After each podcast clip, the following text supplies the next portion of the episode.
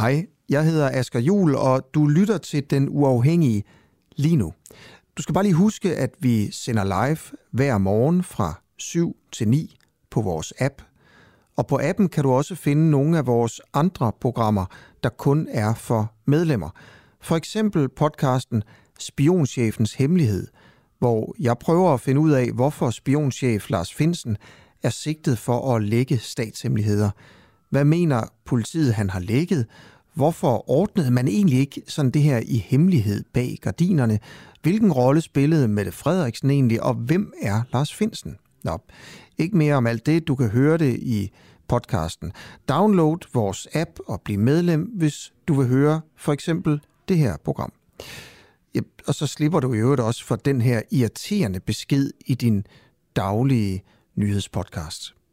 Øh,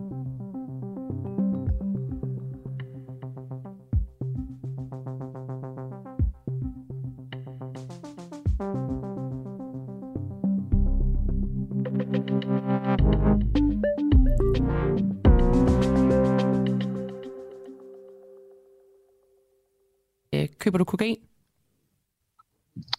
Ja. Og hvordan foregår det? Det foregår via sådan en krypteret app. Altså, øh, hvor der, kan man så skrive, er der et opslag, eller er der nogen, man kender i forvejen, eller står der et eller andet derinde? Det er sådan en kontakt, de har fået af nogle andre. Og så kan man ligesom skrive til den. De skriver ud faktisk øh, lige op af weekender eller helligdage, så skriver de, hvad de har af priser og af udvalg. Og øh, så, så melder man sig, så, og så skriver man bare tilbage til den, det opslag, eller hvad man siger. Og hvad kan der stå i sådan en besked, man kan få før en weekend? Jamen, der står forskellige priser, og alt efter en pose, to poser, tre poser, og nogle kombinationer, hvis de har flere forskellige ting. Så man kan ligesom sammensætte sin, sin, øh, sin pakke. Ja, det er det vel altså en øh, kokain forbruger. Jeg skal jo lige sige, at mit navn det er Christoffer Lind, og øh, godmorgen til jer alle sammen derude. Men altså, det er et af hovedtemaerne her, øh, her til morgen. Kokainhandlen i, øh, i Danmark, som meget tyder på er kommet helt ud af, af kontrol. Det virker i hvert fald ikke til, politiet helt at styr på, hvad, hvad der foregår. Vi taler med øh, denne person, og så en anden person senere, omkring det at købe kokain, og hvor tydeligvis absurd nemt det er. Det foregår på sådan nogle øh, krypterede øh, apps, eller sådan noget som hedder det Signal, og ja, WhatsApp, og øh, det kan også bare foregå via sådan et helt almindeligt telefonnummer. Det, jeg egentlig selv stussede mest over, det var, at, at der er sådan nogle, nogle klistermærker, der bliver sat op i øh, nok særligt de større danske byer, sådan i, øh, i nattelivet. Og her der kan man altså få en direkte kontakt til en, øh, til en pusher. Det virker sådan næsten lidt for, øh, for nemt, men øh, det er vist øh, sådan, det rent faktisk kan, kan foregå. Og der er mange problematikker forbundet med det her, udover det selvfølgelig er øh, ulovligt at købe og tage øh, kokain. Så er der også sådan noget med, at øh, nogle af de kilder, vi er på i dag, de fortæller også, at, øh, at de her såkaldte hvide bude, der kommer, det kan altså være nogle, øh, nogle knægte, som er alt, alt, alt for små til at gøre det her. Så øh, det er noget af det, vi sætter fokus på. Og så er der også det her med, at øh, ifølge dansk misbrugsbehandling, så er øh, forbruget af kokain altså steget, og det er selvfølgelig en vigtig pointe at have med her. Der er også flere, der bliver afhængige af, af kokain. Og så er der bare det her med, at det simpelthen bliver mere tilgængeligt i, øh, i nattelivet. Så det, øh, det er noget, det vi fokuserer på i dagens øh, program. Det store, man kan sige, hovedspørgsmål er vel, det er jo ikke sådan, synes jeg, en løftet pegefinger af dem, der forbruger kokain, selvom det måske ikke er verdens øh, smarteste idé. Det er mere, hvorvidt politiet fuldstændig har mistet grebet om denne her ulovlige handel med, øh, med kokain, og hvad en løsning i så fald kunne, øh, kunne være. Kunne det være at legalisere kokain? Ligesom man taler om, man mange mener, man burde legalisere øh, hassen. Det tænker jeg egentlig faktisk øh, et meget godt spørgsmål at stille til jer derude. SMS 1245 ind. DUA mellemrum din besked, og det er altså D-U-A-H, mellemrum din besked 1245. Skal øh, kokain legaliseres? Du kan også øh, gå ind i på vores, øh, på vores Facebook, hvor vi, hvor vi livestreamer, og lige blander der. i forhold til det her spørgsmål om, øh, hvorvidt kokain burde øh, legaliseres eller ej, eller også bare måske komme på bud på, hvad man kan gøre for at komme det her til, øh, til livs. For det virker simpelthen til, at det at købe kokain, hvis det er det, du er til, så er det så nemt. Nærmest nemmere. Kan gå lige så hurtigt, hvis ikke hurtigere, end at bestille en, øh, en helt almindelig øh, pepperoni-pizza.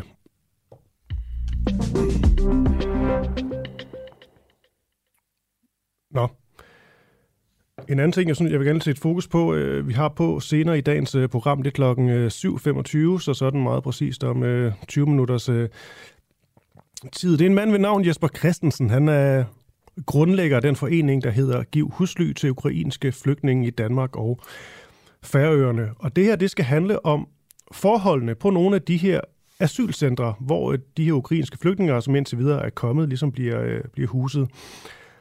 Der har nemlig været de seneste par dage ret stor kritik af nogle af de her, øh, de her centre. Til øh, TV2, der sagde en ukrainsk kvinde, at øh, det danske asylcenter, hun er på, det er mere utrygt end bomberne i Kiev, og det er selvfølgelig en voldsom og bestandt øh, udmelding, men øh, når man så ser på, hvad det er, hun refererer til, så er det godt nok heller ikke sådan helt, øh, helt for sjov. Det er på et asylcenter, der hedder Asylcenteret i, øh, i Viding, hvor hun øh, taler om at bo sammen med sin datter, og så lige pludselig bliver der indlogeret sådan en, øh, en ældre mand på deres værelse. Det har hun ikke lyst til at, det har hun ikke rigtig lyst til, ja, måske af gode grunde, men sådan bliver det. Derudover så beskriver hun, at der bliver altså festet løs, taget meget apropos, taget stoffer, der bliver drukket alkohol, og larmet helt vildt, og så er der også en optagelse ude fra, som tror TV2 har, har fat i, med en, øh, med en mand, som er på det her asylcenter og øh, går fuldstændig amok på et tidspunkt. Kaster sådan nogle kæmpe sten ind af et, øh, et vindue og så videre. Så øh, det ser vi på, om det her, det er ligesom trods alt, fordi det tog nogle overskrifter, men er det et ud af meget, meget få tilfælde, eller er det faktisk, er der noget grundlæggende galt med nogle af de her asylcenter, hvor de her ukrainer, de bliver, de bliver huset? Det er et øh, andet spørgsmål, jeg, jeg stiller her her til morgen.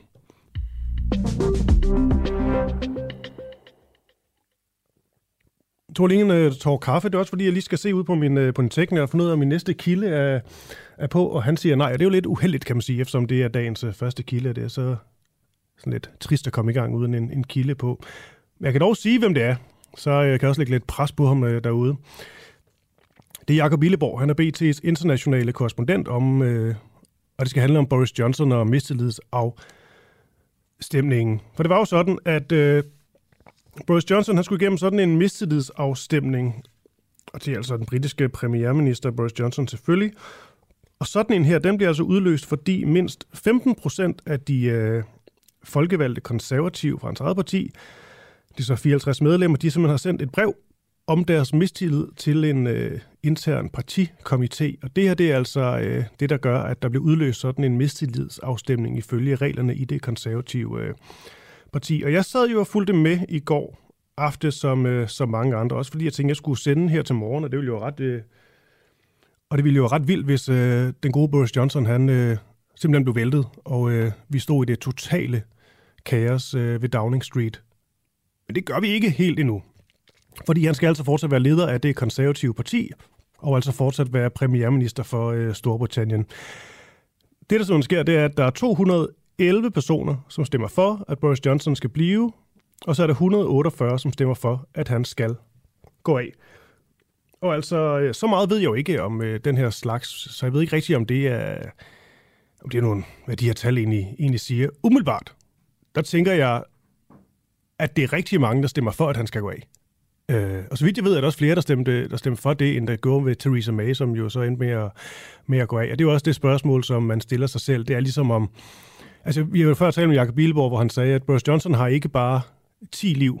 Han har 11 liv, hvis ikke mere end det. Og spørgsmålet er så, om vi er ved at nå til det her. altså, det, det 12. liv. Om han kan fortsætte.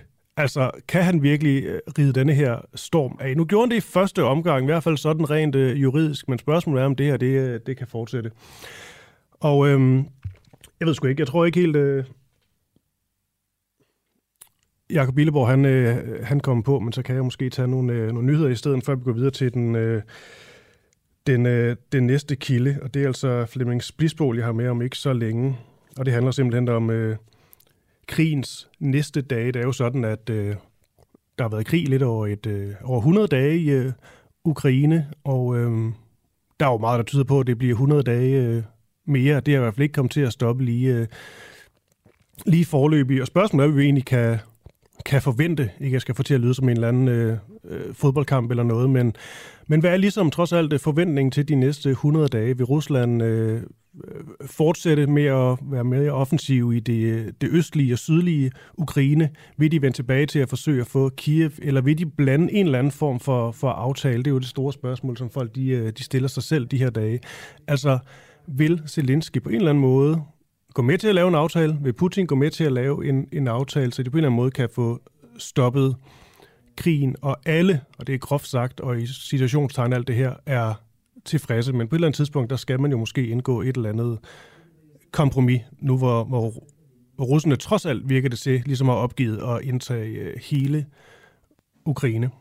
Om alt det, øh, det ævl, så tror jeg faktisk, at øh, vi har en, øh, en kilde på, og det er Flem Flysbol.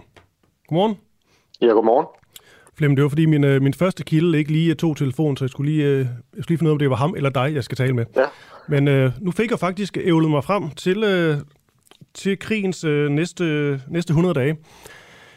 Øhm, det er jo et, øh, det er jo et større spørgsmål, kan man sige, men altså, vi har overstået 100 dage, over 100 dage i, øh, i krigen i, øh, i Ukraine, og øh, så lad os bare starte der. Tror du først og fremmest, at hvis jeg ringer til dig om, øh, om 100 dage, at der stadigvæk er, er krig i Ukraine? Ja, så tror jeg, at der vil stadigvæk være krig i Ukraine. og det er ikke sikkert, at det er den samme type krig, som vi ser lige nu. Men der skal vi jo huske på, nu talte vi meget om, om krigen, som startede her den 24. februar. Men der var jo krig i Ukraine inden da, øh, i hvert fald fra 2014. Øh, mens 14.000 mennesker var blevet dræbt i perioden mellem 2014 og 2022. Øh, og jeg kunne forestille mig, at det er den type af krig, måske vi kommer tilbage til. Altså den her meget store krig, som vi taler om nu, øh, vil på en måde blive sætte ned i tempo, og så vil der komme ind, så vil vi komme ind i en ny fase, men der vil stadigvæk være krig, også om 100 dage. Ja, og Flemming Smisbol, du er jo forsker ved, ved DIS og følger jo det her, øh, det, her, det her tæt.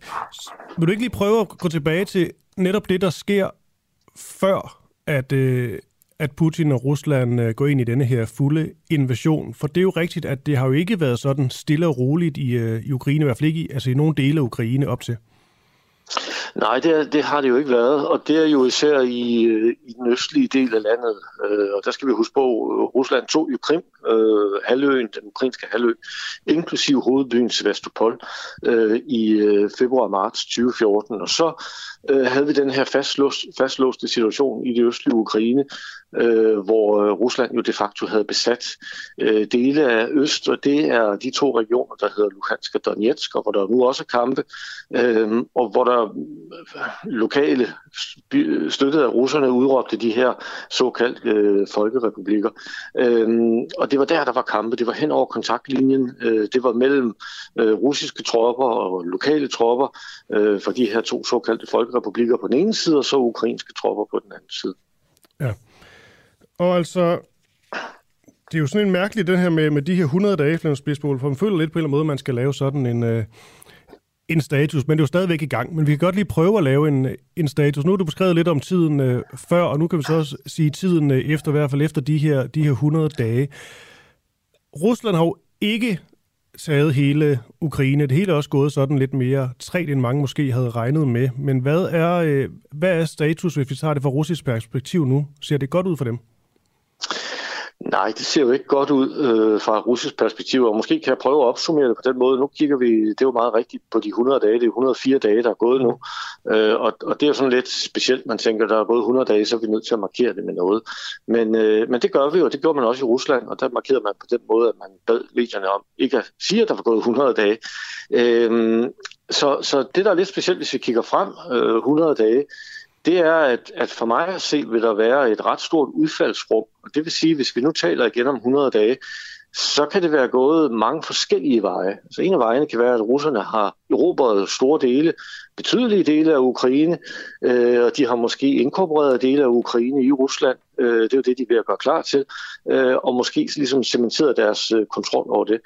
Et andet udfald over den helt anden side, det vil jo være, at, at øh, ukrainske tropper har presset russerne ud af nogle af de områder, som de kontrollerer i dag, og de presser dem længere og længere tilbage.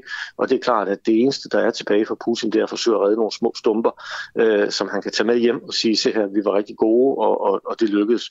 Så noget af det, der er bemærkelsesværdigt for mig, det vil være, at, øh, at det er enormt svært for mig, og tror jeg for mange andre, at sige, hvad vil der ske inden for de næste 100 dage, for det er ret uklart. Og alene det forhold, det betyder, at det går ikke, som russerne gerne ville, øh, fordi de har slet ikke nogen sikkerhed for, at de øh, faktisk opnår de resultater, som, øh, som, øh, som de ønskede, og som de på en måde også har lovet deres vælgere. Mm. Der er også nogen, jeg, jeg har bemærket, at der sådan hæfter sig ved, at Putin virker sådan, man kan sige, rimelig stille og roligt i de her dage. Det måske kan tyde på, at øh, på trods af, at det går lidt måske langsommere end forventet, så, øh, så går det fremad i de her dage. Altså lige de her dage, der, øh, der ser det meget godt ud for, for det russiske militær, når det kommer til i hvert fald visse egne af Ukraine. Ja, det, det er rigtigt, og der har de jo haft lidt medvind. Det, bølger jo stadigvæk lidt frem og tilbage, men de seneste par uger har de nok haft lidt medvind. Øhm, og det har de jo i dele af det østlige Ukraine især. Og det er jo sådan en by som øh, Severodonetsk, øh, som vi har talt en del om, hvor russerne har erobret noget, og hvor Ukraine så åbenbart her hen over de seneste dage har erobret en del af byen tilbage. Men der skal vi jo også huske på, når vi taler sådan om, om ukrainsk geografi, så er vi jo nede i i, i, i tredje eller fjerde række af ukrainske byer. Øh, så, så det er jo en forholdsvis lille by, det er en provinsby ude i det østlige Ukraine, man kæmper om. Det er jo ikke de helt store øh, slag, der, øh, der, der, der står. Så, så russerne har måske haft noget medvind, men det har været på en meget lille bane, øh, og sikkert en mindre bane, end de havde regnet med også, øh, og håbet på oprindeligt, hvor man jo troede, man kunne rulle frem meget hurtigt og, og tage betydelige øh, stykker af territorien øh, sådan i løbet af kort tid. Det er jo selvfølgelig en, øh, en vurdering og analyse og alt det her, det er også det, du er, du er her for, øh, Flemming Spidsbol. Men alligevel, alt det at snakke med, kan du huske i starten af krigen, hvor meget frygt der var lige pludselig for, øh, for atomvåben? Øhm, det har jeg bare tænkt meget over sådan. Det er som om, at den frygt, i hvert fald herhjemme, forsvundet sådan til dels. Kan du godt forstå det? Øh, ja, det kan jeg nok. Jeg vil sige, jeg kan ikke helt genkende billedet, fordi jeg oplever stadigvæk frygt for atomkrig. Og nu, mm. øh, når jeg er ude og, og holde foredrag, jeg har et igen her i, til formiddag kl. 9, øh, så, er der, øh, så er der tit spørgsmål om, om atomkrig. Øh, folk er nervøse og øh, er, er, er usikre på, hvordan russerne kan finde på at reagere, hvis de i sidste ende bliver presset tilstrækkeligt hårdt. Men, øh, men det følger måske mindre nu, end, end det gjorde for, for halvanden måned siden, eller for øh, for nogle uger siden, øh, jo blandt andet også fordi russerne har nedtonet det lidt. Vi hørte ikke helt så meget mere, som vi gjorde en overgang. Og der var det jo næsten dagligt, at der kom trusler om atomkrig. Det var enten fra Putin eller nogle af hans politikere. Øh, han var jo også ude og inspicere øh, affyring af atomvåben øh, osv. Så, så, så på den måde var det måske mere øh, til stede øh, i den russiske retorik for, for noget tid siden. Men, men jeg oplever stadigvæk, og på en, måde, en, en anden måde, end jeg har gjort tidligere, mm i, i de år, jeg har beskæftiget mig med det her, at folk har været nervøse for atomkrig, og de er nervøse for, hvordan russerne kan finde på at reagere. Jamen, det kan det også være. Jeg har jo simpelthen øh, dækket det her så tæt sammen med mine, øh, mine øh, kolleger herinde, at jeg er ved at blive sådan lidt... Øh, lidt mere, lidt mere kold i røven, end jeg var i starten. Det ved jeg ikke. Men, men det er egentlig meget spændende at høre, synes jeg, at, øh, at snude i den, synes, eller fra, fra dit perspektiv, ude i den sådan brede danske befolkning, der, øh, der er den her trussel stadigvæk øh, reelt. reel. I hvert noget, man taler om.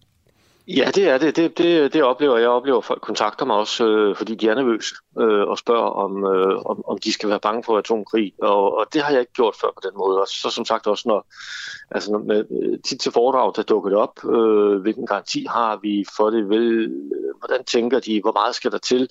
Og, og der er folk jo begyndt at være opmærksomme på os på det man kalder taktiske atomvåben, og det var jo ikke noget, vi talte så meget om tidligere, men altså brugen for eksempel af taktiske atomvåben i det østlige Ukraine for lige at få, få ryddet et område, og så kan de russiske tropper hurtigt køre igennem. Den slags øh, er blevet en del af, af, af folks bevidsthed. Det er muligt, at det bliver skubbet lidt tilbage på samme måde som også øh, hele vores bevidsthed om krigen også har skubbet en lille smule tilbage i de løbet af de seneste uger. Ja, fordi øh, vi skal også til at slutte her, Flem, men det, lad os lige tage den. Det er faktisk meget spændende, synes jeg. Fordi det vil også, man kan sige, det er noget, som så Urine har, øh, har store aktier i, det her med, at krigen ikke bliver glemt. Hvordan vurderer du det? Altså, kan du mærke, hvor stor forskellen synes du fra, øh, fra ja, da vi starter til, øh, til nu, i forhold til, hvor meget folk de ligesom øh, går op i det her, og hvor meget medierne beskæftiger sig med krigen? Jeg synes, der er en betydelig forskel, øh, og det har ændret sig lidt undervejs. Og, og først en, en, en meget overvældende interesse selvfølgelig, som var på alle mulige platforme og alle mulige emner. Øh, og så en form for tilst- en stillstand, hvor, hvor det er lidt svært for medierne og givetvis også øh, den almindelige offentlighed sådan at følge med, fordi spørgsmålet er meget, hvad, skal, hvad der skete siden i går, øh, og, og der det bølget lidt frem og tilbage, og der begynder især medierne at, at interessere sig for nogle meget, meget specifikke forhold, for ligesom at trods alt at have noget at dække, og, og så er vi måske gået ind i en ny fase nu, hvor, øh, hvor det kører lidt på, på lavere blus øh, helt generelt. Øh, og det optager jeg simpelthen som, som udtryk for en form for træthed, som jo rammer os alle sammen. Øh, det, det er fysisk, øh, mentalt hårdt at beskæftige sig med det og tage stilling til det hele tiden, og jo især måske, når det vi hører om, det er det slag omkring sådan en by som Severodonetsk, som de færreste jo kendte inden, og lige pludselig skal man til at forholde sig til, hvad er det, der sker, og, og, og hvordan står det i dag øh, i forhold til, hvordan det var for en uge siden osv. Og, og det er forholdsvis små ting, der sker, øh, og, og det øh, har folk måske ikke tålmodighed til at, øh, at følge med. Jeg bemærkede, Flemsbisbol, for mig selv som journalist, det faktisk især den første tid var ret svært at sådan holde sig helt på denne her totalt øh, objektive sti. Altså, der var så meget sympati fra ukrainske side, også i det narrativ, der ligesom blev, blev skrevet, at det faktisk var svært på en eller anden måde sådan at i hvert fald de første uger, sådan virkelig gå kritisk til nogle, øh, lad os bare sige, ukrainske magthaver eller et eller andet. Jeg kunne bare forestille mig dig som øh, ekspert, at du måske godt kunne have stået lidt samme problematik, altså man jo bliver lidt farvet af denne her øh, ukrainske heltefortælling. Kan du afvise, at du blev det i sådan den første del af krigen eksempelvis? Nej, det kan, det kan jeg ikke. Øh, jeg, jeg tilstræber faktisk at være meget skal jeg sige, kedelig mm. i, i, i det, jeg siger. Altså simpelthen ikke tage stilling til det, men jeg er sikker på, at hvis man, hvis man spoler tilbage, og, og man hører nogle af de ting, jeg har sagt, eller noget af det, jeg har skrevet, så vil man selvfølgelig kunne genkende et mønster. Øh, og det er jo noget etisk, både noget presseetisk i, i jeres verden, og noget forskningsetisk i, i min verden. Øh, sådan et spørgsmål om, om man må holde med nogen, og må man synes, at noget er bedre mm. end andet. Øh, og og det, det er selvfølgelig et stort spørgsmål, og der kan vi jo, selvom man, man har nogle sympatier, kan man selvfølgelig godt bestræbe sig på, og måske også have held med, at, øh, at formidle det sobert og objektivt. Øh, men, øh, men det at være engageret er ikke nødvendigvis, synes jeg, et, øh, et minus i det her. Mm. Men hvad synes du egentlig? Må man godt, øh, så lad os bare sige, øh, øh, militærkyndig, militær ekspert, eller hvad det nu kan være, være øh, sådan holde med den ene part? Ja, det, det, det synes jeg bestemt. Det kommer selvfølgelig an på, hvordan man, man varedeklarerer det, øh, og hvor, måske, også, måske også, hvor man kommer fra. Øh, altså medierne, jeres medier, medierne har jo, har jo frihed til at have den mening, som, som medierne vil have, og, og der er nogen, der, der, der synes, vi skal have lavere skatter, og nogen synes, vi skal have højere skatter, og nogen mm. holder åben med Ukraine, og andre mere kritiske. Øh, og, og det samme kan sådan set også godt gøre sig gældende inden for, øh, for forskningsverdenen. Men, øh, men det afhænger selvfølgelig af, hvor man kommer fra, øh, og, og, og hvem man repræsenterer. Jeg repræsenterer en, en, en forskningsinstitution, hvor, hvor vi tilstræber selvfølgelig at, at være objektive, og, og det er jo ikke anderledes, end mange vil have nogle forskellige meninger om, om forskellige forhold, men dem parkerer vi så udenfor, øh, når, vi, øh, når vi går ind. Okay. Jamen, øh, tak for snakken, Flemming Spisbol, forsker ved, ved DIS, og øh, god dag til, øh, til dig. Tak for det, og i lige måde. Tak, tak.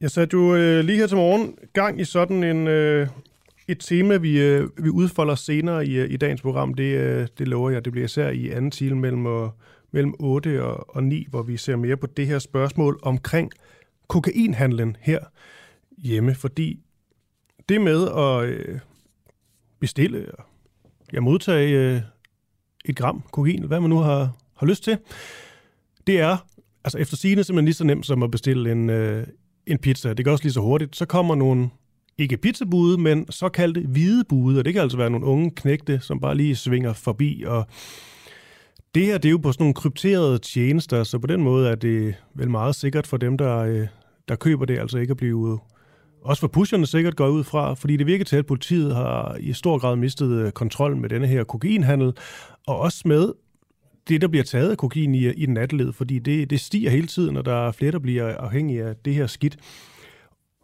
Og nu er det ikke fordi, jeg ligesom, hvad hedder sådan noget, jeg skal gå alt for personligt på den, men jeg, jeg, er faktisk, jeg, jeg er faktisk ikke sådan en, der tager kokain. Jeg har faktisk heller aldrig gjort det.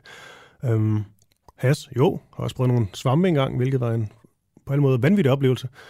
Men, øh, men kokain, øh, nej, det er faktisk ikke mig, den her, den her slags. Jeg tror, jeg er alt for meget kontrolmenneske til det, til det skidt. Men alt det sagt, så, øh, så har jeg da oplevet at være i byen. Også været til privatfester. Også været ude i, øh, i forstaden til, til København. Og hvis venner eller bekendte lige er til det, og det er nogle af dem, der kan jeg godt sige højt her, der, øh, der går det sat med stærkt. altså fra, at der er en, der får den idé til, at der kommer nogen. Om du så er i... Øh, i Husum eller Avedøre, det gør altså ikke så meget. Det, der er nogen, der kan være der på, øh, på 10 minutter, og det kan så være sådan noget krypteret noget. Det kan også bare være, at man lige har et nummer på en, øh, på en pusher på telefonen, og så er det bare øh, afsted. Jeg synes bare, det er fascinerende på den dårlige måde, hvor hurtigt det egentlig går, og egentlig også, hvor naturlig en del det er blevet for rigtig, rigtig mange unge, også lidt ældre mennesker, og, og feste, og så lige tage... Øh, nogle, øh, nogle baner, og alt det her udfolder vi mere, hvor vi taler med to forbrugere af kokain. Vi taler også med en, som i hvert fald tidligere i sit liv har, øh, har solgt det, og vi fortæller mere om, øh, om den her kokainhandel, særligt i, øh, i København.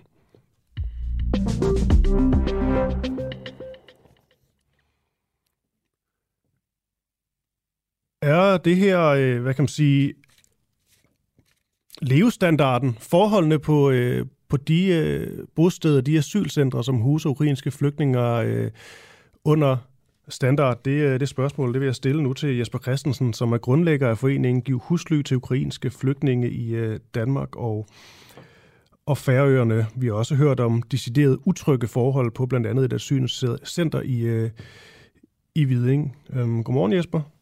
Godmorgen, godmorgen. Nu tog lige fat i denne her sag fra, øh, fra Hviding, hvor en øh, ukrainsk flygtning øh, blandt andet taler om sådan noget med, at der er alkohol og stoffer, der bliver festet. Der er også en mand, der kaster en sten øh, ind af en rode, og det hele er meget sådan utrygt. Det er jo selvfølgelig et øh, sådan skrækeksempel på en eller anden måde, men står det her eksempel øh, alene?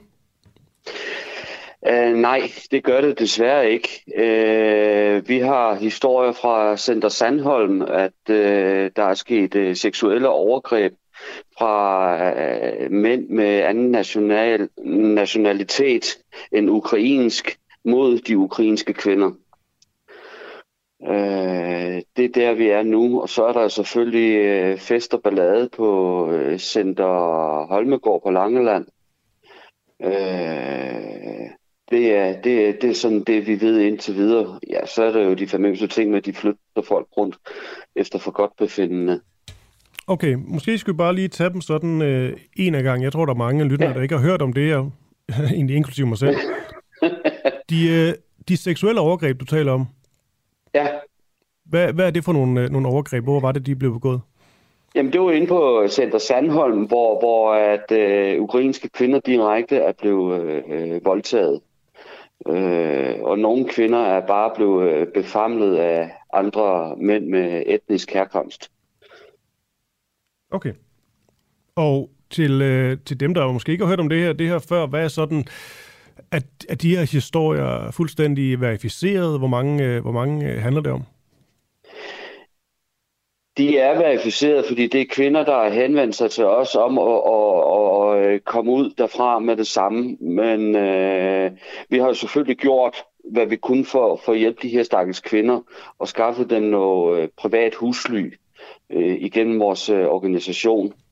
Øh, der er tale om øh, ganske få kvinder. Jeg kan, jeg kan ikke komme ind på det præcise antal. Mm. Men, men, men det, er, det er få kvinder, der er tale om. Og personalet, vi har jo selvfølgelig henstillet til, at de kontakter personalet, men, men der har ikke været noget personale, der har haft tid til at tage sig af det, fordi der er for mange øh, flygtninge på Center Sandholm i forhold til, hvad der er ansat af personale. Okay. Så, så Røde Kors kan simpelthen ikke overskue øh, mængden af mennesker. De her voldtægtssager, du, øh, du nævner, kan det passe, at jeg ikke kan sådan have læst om det i, øh, i pressen? Altså, de har ikke været ude sådan i offentligheden? Det er ganske korrekt, øh, og det kan skyldes den simple årsag, at øh, mange af de her ukrainske kvinder, de er så skamfyldte, at øh, de vil ikke risikere øh, og, og gøre andre øh, hvad hedder det, myndigheder til, til skamme, eller lægge dem til belast, øh, beklage sig for meget, for hvis de skader deres sag, eller øh, på anden måde øh, generer andre mennesker med det. Mm. Men jeg skal bare lige forstå, altså har de henvendt sig til jer, eller har I hørt det øh, fra nogle øh, andre, de henvendte sig til i forhold til de her voldtægter? De har, de har, de har hen, henvendt sig til os øh, med råb om hjælp for at, at, at, at øh, tage dem ud derfra fra Center Sandholm, ja. Mm. Det er bare fordi, jeg tænkte, er I sådan den med, altså I hedder Giv husly til ukrainske flygtninge i Danmark og, og Færøerne, jeres, jeres forening. Jeg tænker bare, ja. er, det, er det sådan jer, der er den mest oplagte at gå til? Det skal jeg jo ikke kunne sige, men vi hører jo blandt de, øh, blandt de populære øh, foreninger, der pludselig er opstået, øh, hvor, hvor øh, vi får øh, folk fra nær og fjern til at, at kontakte os, eller vi får henvendelser fra nær og fjern, så, så vi må jo være øh, populære nok. Mm. Men er der ikke noget, ved du om de også er gået til politi, øh, myndigheder, sådan den slags? Det er de, det er, det er de ikke af den simple årsag, at, at øh, de vil ikke skabe unødig ballade. Øh, de er bange, de, det er mennesker, der er simpelthen så bange, at, at øh, de, de, vil ikke, de vil simpelthen ikke lave unødige øh, ballade eller problemer ud af det. Det er, de, det er det, de er bange for, fordi de kommer fra et krigshavet land, hvor, hvor øh, russerne også har forsøgt sig hos de her stakkels kvinder. Så, så de er så traumatiseret, at, at øh, vi har forsøgt at, at, at, at samle dem op, hvor de er faldet. Mm.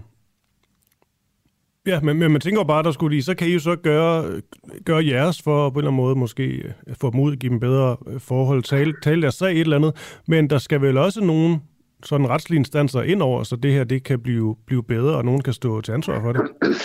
Det skal der, det skal der, men, men, men for at vi kan det, så er vi jo også nødt til at, at have dem til at stå frem. Mm. Ellers så er der ikke noget juridisk belæg for at, at øh, gå videre med sagen. Desværre. Mm. Fordi jeg kan jo sagtens sidde her og sige, jamen øh, der er fem for eksempel, der er blevet voldtaget øh, af andre mænd inde i Center Sandholm, eller hvor det nu ellers måtte være, øh, til politiet eller til myndighederne. Men jeg har ikke nogen mulighed for at bevise det, hvis kvinderne ikke vil stå frem. Nej. Hvor, hvor tæt er du så på at kunne bevise det nu? Jamen det er jo simpelthen ved at få fat i de her kvinder øh, og få dem til at stå frem mm. på en eller anden måde. Men det kan du lige så godt opgive, fordi det får du dem simpelthen ikke til. På samme måde, øh, hvis, hvis jeg lige skal bruge det eksempel ganske kort. Du kan indlogere en ukrainsk familie i et lille værelse med en madras på gulvet, og du får dem ikke til at sige, at de er utilfredse. Okay.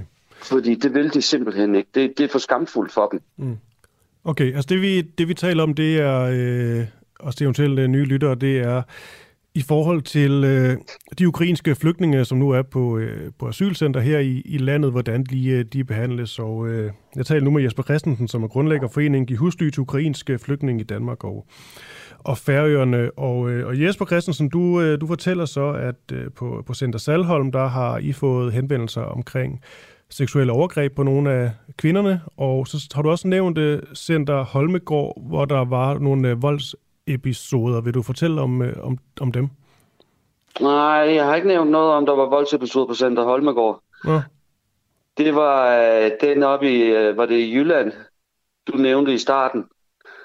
Ja, jeg ved. Hvor der har været, ja, der har ikke været uh, voldsepisoder på, på Holmegård, nej. Okay. Der har været fest og ballade. Der, der, der er så fest og ballade. Ja. ja vil, vil du lige beskrive det? Fordi at vi, så kan vi tage det andet bagefter, men, men det der med, med fest og ballade, for det er det, man læser omkring, omkring viding. Det kan jo lyde så uskyldigt, om man siger det på den måde, men hvad er, hvad er problemet? Jamen altså, øh, hvis vi tager det på Holmegård, så er, det jo, så er der jo kommet... Det første hold var jo knap så traumatiseret, så, så de, de har det godt, dem der er der, øh, der er kommet ud derfra i dag. Men, men dem, der er kommet nu, de er øh, dybt øh, traumatiseret, og det er en blanding mellem... Øh, øh, hvad hedder det, syriske flygtninge og øh, vietnameser og ukrainer. Og når jeg siger det på den måde, så er det, det fordi de andre nationaliteter har haft opholdstilladelse i Ukraine. Men de ryger, og de drikker, og de fester, og de, øh, ja, mm. til stor scene for de, øh, hvad hedder det, øh, for de ukrainer, der har statsborgerskab i Ukraine. Ja. Er der ikke noget, er det, altså, måske bare et gæt, men er der ikke personale nok? Jeg tænker, der er nogen, der burde slå ned på sådan noget. Ja, undskyld, jeg griner. Jo, der er selvfølgelig personale, der er, men, men når centerchefen siger, at efter klokken 15 på alle hverdage, så er der intet personale, øh, og heller ikke helligdagene. Det vil så sige, så er der frit slag for Gud og hver mand at komme ind og ud på centrene og lave fis og ballade. Øh, og, og Center Holmegård, det ligger altså nede på den sydlige ende af Langeland. Det vil sige, hvis politiet i Odense, som er den nærmeste politistation på Fyn, eller måske hvis de har en vogn i Svendborg, de skal til Sydlangeland, så vil det, det tage dem øh, mellem en halv time og tre kvarter at komme til Langeland, hvis der er problemer. Mm. Og det finder vi under al kritik.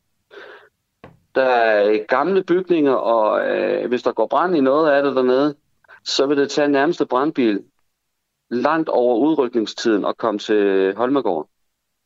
Der er ikke nogen af dem, der ved, hvordan de skal. Ja, de har fået at vide, at de skal hamre på en øh, alarm og ringe til centerchefen.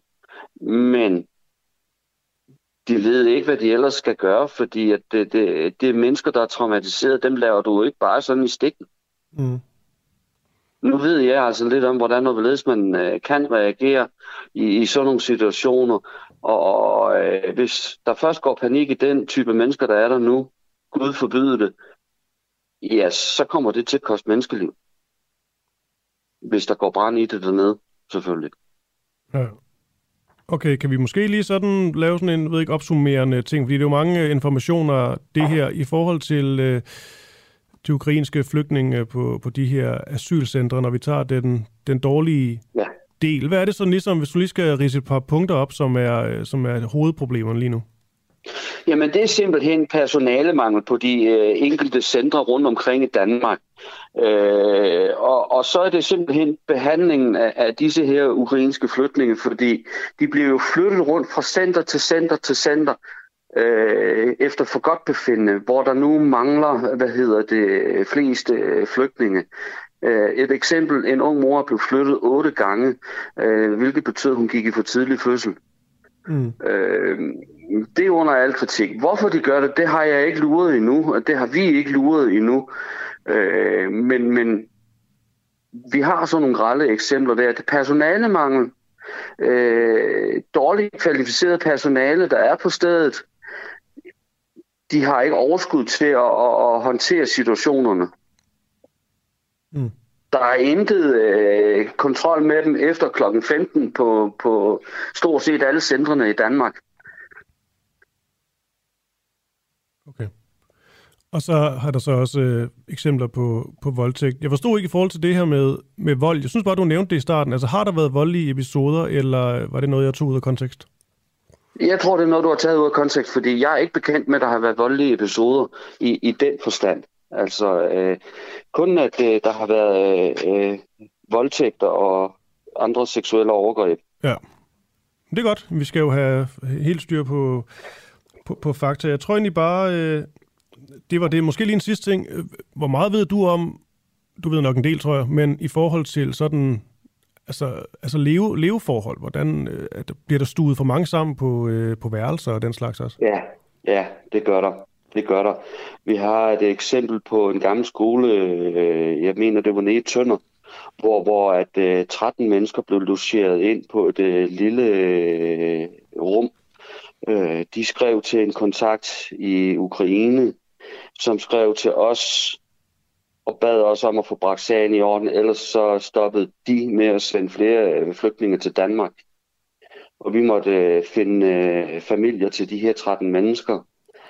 Det andet eksempel, et plejehjem i Odense, der sluser de seks forskellige voksne mennesker ind på en enmandsstue. Andre steder har vi eksempler på øh, nedlagte skoler og plejehjem, hvor de bliver øh, blandet sammen og sluset ind med andre nationaliteter, og døre kan ikke låses. Der er fugt. Øh, der opstår øh, sygdomme blandt folk, fordi der er fugt i de rum. Mm. Øh, men jeg vil godt lige tillade mig at komme med en sidste kommentar, som jeg synes, der er ganske horribel. Ja. Centerchefen på Langeland, han var tidligere stoppe øh, på, som centerchef, da der var syriske flygtninge på Holmegård, hvor, hvor øh, der var flere centre på hele øen. fordi han tilbageholdte oplysninger om seksuelle overgreb øh, øh, mellem en øh, ansat og en øh, flygtning. Det vil sige, at det var den ansatte, der begik overgrebene.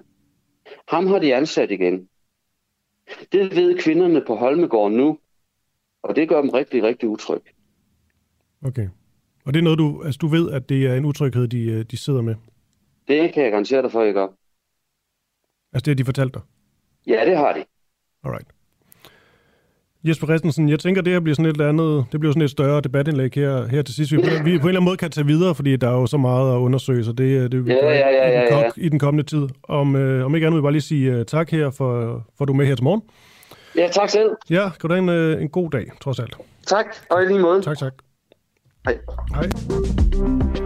Og altså grundlægger af foreningen Giv Husløse Ukrainske Flygtninge i, øh, i Danmark og Færøerne. Nå, klokken den er blevet øh, 7.39. Mit navn det er Christoffer Lind, og du lytter til en øh, uafhængig morgen. Jeg kan også se, der kommer et par øh, sms'er med ind i forhold til det her kokain-tema, vi forfølger, altså hvorvidt politiet er totalt mistet kontrol med denne her kokainhandel øh, her til, øh, til lands. En lytter skriver, kig på Singapore, der fungerer det super godt. Ja.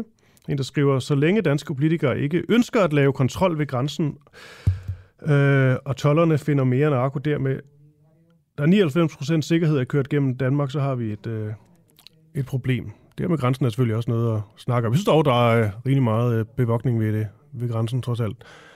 Nå. Flygter de øh, danske soldater fra forsvaret? Vi har jo lige stemt ja til at afskaffe øh, forsvarsforbeholdet. Men, og måske sådan lidt... Øh, jeg ved ikke, man skal, om komisk er det rette ord at bruge, men aldrig før, der har forsvaret haft så svært ved at fastholde staben. Altså, vi er simpelthen færre, vi kan, vi kan, vi kan fastholde færre, vi kan sende ud, på trods af, at vi nok skal på, øh, på flere missioner. Det virker jo til at være sådan et godt gammeldags øh, problem. Det spørger jeg nu Jesper Korsgaard Hansen om. Han er center for Centralforeningen for øh, Stampersonel. Og lad os bare starte der, øh, Jesper. Hvorfor er det egentlig, at øh, soldater i højere grad de øh, forlader forsvaret nu, end de, de gjorde tidligere? Og godmorgen til dig. Og godmorgen til dig også. Jamen altså, jeg er ikke sikker på, om at de ikke også gjorde det tidligere. Øh, det, har, det, har, det har været noget, der er sket over længere tid. Så det er ikke noget, der er, det er ikke noget, der er sket, fordi vi nu har set, at der har været en afstemning. Det er det ikke. Det er, det er noget, vi har set i, i lang tid. Og der er mange grunde til det. Øh, en af årsagerne, det er, det, det er løn, og så øh, de konjunkturer, der er. Øh, det er klart, at når, når der er så... Øh, så stor mange på arbejdskraft, så er det også klart, så holder forsvaret også for, og det har vi også set, og så, og så, betyder, øh, så betyder løn noget. Og så er der en hel masse andre ting, øh, hvor man også er stresset i hverdagen, fordi der er alt for mange opgaver i forhold til det antal øh, medarbejdere, der er i forsvaret. Så, så det er en lang række af, af, af elementer, der, der spiller ind. Okay, hvis man sådan skal, det ved jeg ikke om jeg at forsimple det, men kan du sådan tage måske sådan nogle hovedpunkter, eller hovedpunkter i, hvad, hvad, hvad problemerne er? Altså, hvorfor er det så svært at få fastholde dem? Jamen altså, det, det, det, jeg tror noget af det, det er jo, det, det, som jeg siger, så, så løn er en del af det. Noget mm. andet er, at, at der er mange opgaver, som, hvor, hvor, hvor folk bliver stresset, og så, og så vælger folk at forlade forsvaret. Og det er jo noget af det, som vi arbejder med i øjeblikket. Altså, politikerne har haft en, en tendens til bare at læse opgaver over på forsvaret. For eksempel omkring GFION, det er den der omkring øh, grænsekontrol øh, øh og, øh, og så bevogtning af nogle steder inde i København. Det er jo ikke en typisk øh, forsvarsopgave, men det har også trukket tænder ud på forsvaret, således at man skulle løse det. Så, så der er en, en masse opgaver, hvor folk de synes, at nu er de rigtig godt trætte. Og så er der så lige den øh, ting også, at øh, meget byråkrati øh, øh, hvad hedder det, flimmer deres hverdag, samtidig med, at øh, materiel og, og, og, og sådan øh, funktionsgenstand ikke er til rådighed i det omfang, det er nødvendigt. Det lyder til, at der er nogen, der øh, har sovet i et time, eller ikke øh, ligesom gjort nok for at få det her til at fungere optimalt. Er det rigtigt? Ja, men jeg vil ikke sige, at har sovet i timen. Det har jo bare været en, det har jo bare været sådan, det har været lige siden, ja, i 12 var det jo, var det jo Lars Lykke, der var ude og sige, at fredsdividenden og sådan noget, så har man skåret ned på forsvaret, fordi pengene skulle bruges andre steder. Ja. Så det her, det er ikke noget, der, der lige er kommet. Det er noget, der er opstået gennem tid, og det vil sige, det, det tager også noget tid at, at løse udfordringen. Så sådan meget, meget lang søvn, der er bare stået på? Ja, det er det, øh, fordi der er blevet skåret ned igen og igen, og der, der er jo blevet gjort opmærksom på det mange gange. Øh, også i relation til det øh, trusselsbillede, vi ser rundt omkring. Så, øh, så det, er ikke noget, det er ikke noget, der er ukendt for os, øh, der, der, der arbejder med forsvaret. Okay. Er det politikerne sådan over, lyder til en bred kamp, der har negligeret forsvaret en smule? Jo, men det er jo bare det, der, altså, det, der har fokus, det, det har jo ikke været forsvaret. Nu har, nu er det så kommet i fokus på baggrund af en, en tragisk krise over i Ukraine, mm. og så har man lige pludselig set, at uh, det her det er ikke tilstrækkeligt. Så, så det har, der har været andre fokuspunkter for, uh, for politikerne. Mm.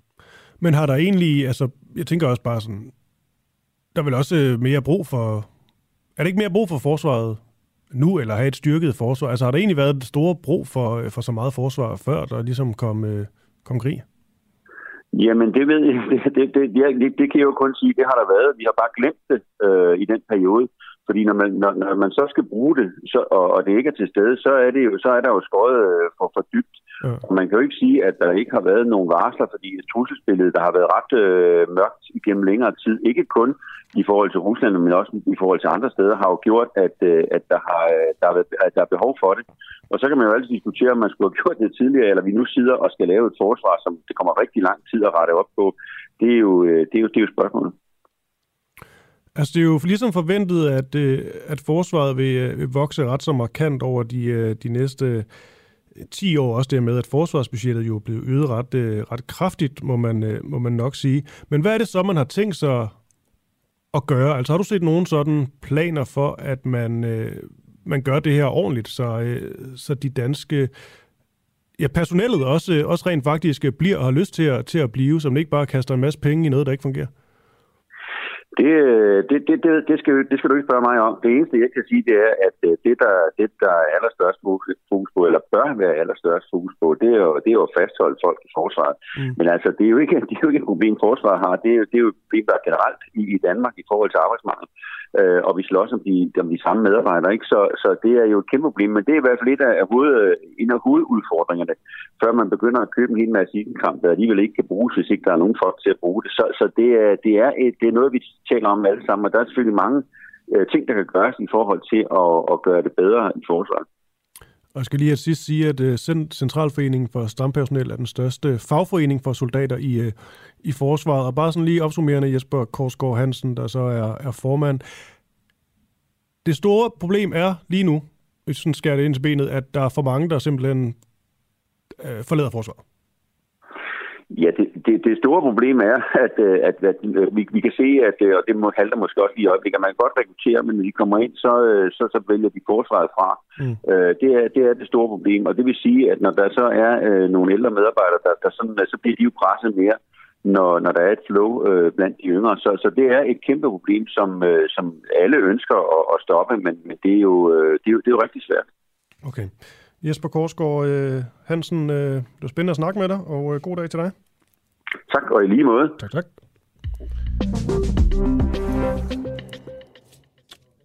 Og med det, så øh, svingede klokken så op til at blive øh, 7.46. Du lytter forhåbentlig stadigvæk til en øh, uafhængig morgen, og øh, jeg har meget mere til jer.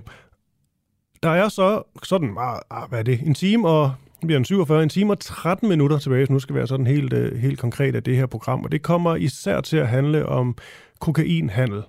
Altså hvorvidt det simpelthen er gået ud af politiets kontrol, fordi der er så mange, der køber, så mange, der sælger kokain, og at det er blevet så, øh, så nemt. Og at vi lige tager kokain som, øh, som eksempel, det er jo også, at det er noget, der øh, vi kan se øh, stiger ret så markant. Der bliver også flere, der bliver afhængige af det, og det er jo blevet sådan et, et fest øh, stof. Vel egentlig også lidt ligesom det der, eller også den afart af det, den, jeg tror lidt mildere MDMA, som, og det vil jeg sige, det bliver der jo talt om i også de der, jeg ved, kokain synes jeg for mange stadig har sådan lidt, øh, altså ikke sådan, sådan lidt ikke pæn klang, men sådan noget som MDMA, der ligesom at gøre, at man bliver ja, glad i låget og sådan lidt mere blød i det og kan feste hele natten. Og det er selvfølgelig også farligt, skal lige siges.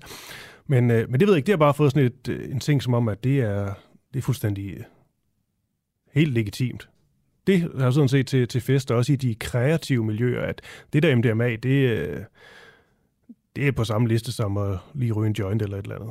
Og det ved jeg ikke, om jeg er helt skidt, det er det, men det er så mit, øh, mit klare indtryk. Men nu er det så kokain, vi, øh, vi fokuserer på her. Vi skal nu tale med, eller har talt med, René Dahl, Andersen, som er tidligere politi- og narkobetjent ved Københavns Politi gennem øh, 20 år. Og spørgsmålet er, hvorvidt øh, politiet altså kan hamle op med pusherne, som jo trods alt er kernen af problemet på en eller anden måde, for det er jo dem, der får købt stofferne, og dem, der så får solgt dem videre til, øh, til forbrugeren, som så kan feste løs øh, skudt af på noget øh, kokain. For fra du beslutter dig for, at du gerne vil have kokain, til, du, til at du ligesom står med det i hånden, der går der ikke mere end 28 minutter. Det er blandt andet, hvad øh, René Dahl Andersen han, øh, har fortalt vores journalist øh, Christian Henriksen, da han, han talte med ham. Og det skal lige siges, at René han er forfatter til den bog, der hedder Hærdet. Den har altså vundet årets øh, biografi og solgt i mere end seks oplag, og har derudover en fortid, og så har han, undskyld, en fortid som narkobetjent og undercover-agent hos PET. Og du kan nu høre Christians interview med René, hvor han blandt andet fortæller, at politiet ikke har mulighed for at hamle op med øh, de her kokain-sælgere. Kan du ikke beskrive, hvordan sådan et øh, typisk øh, salg af kokain det foregår? Jamen, et typisk salg nu om dagen af kokain, det foregår på nettet. Altså, ved det er sådan, at man møder hinanden på en app, enten på Wigger eller på Snapchat eller en tredje. Så det er sådan, at pusheren er, er ikke så nem at se. Og så, så foregår det via telefonen, og så mødes man ude i byen, så kommer pusheren med det bestilte. Det kan typisk være 2 gram Emma, altså MDMA, det her feststof, eller 2 gram kokain. Og så sker afregningen ind igennem øh, bilruden. Og hvad afregner man øh, i? Han har sagt selvfølgelig penge, men hvordan er det mobile pay eller kontant? Eller? Det er kontant. Det er altid kontant. Hvis nu jeg så står, øh, jeg, jeg er i byen, øh, jeg står nede i Søpavillonen og får lyst til noget kokain, klokken den er 22 om aftenen. Jeg øh, skriver til en af de her numre. Hvor lang tid går der så fra, jeg har skrevet til, at øh, jeg har kokain i hånden? I forbindelse med en øh, tv-sendelse, jeg øh, har været med til at lave, der startede vi fra nul, hvor vi så en øh, hotellobby en, øh, en hverdags eftermiddag og gik på nettet og fandt det her WhatsApp-link, gik ind og trykke, og 28 minutter senere, der holdt der et, et bud, og vi kom fra ingenting. Vi var ikke i et festmiljø, og har ingen viden. Så hvis man uh, står på Søpavillonen og skal det der, så vil jeg sige, at så vil der gå under 10 minutter. Det, det er hurtigt. Altså, det er jo hurtigere, når jeg bestiller mad på Volt. Ja, ja. Altså, der kan også gå to minutter, for der er pusher, der er på stedet også. Ja. Det er så den anden måde at få kokain på. Det er, at man lige spørger i et festmiljø, hvem har noget, noget sne eller cola?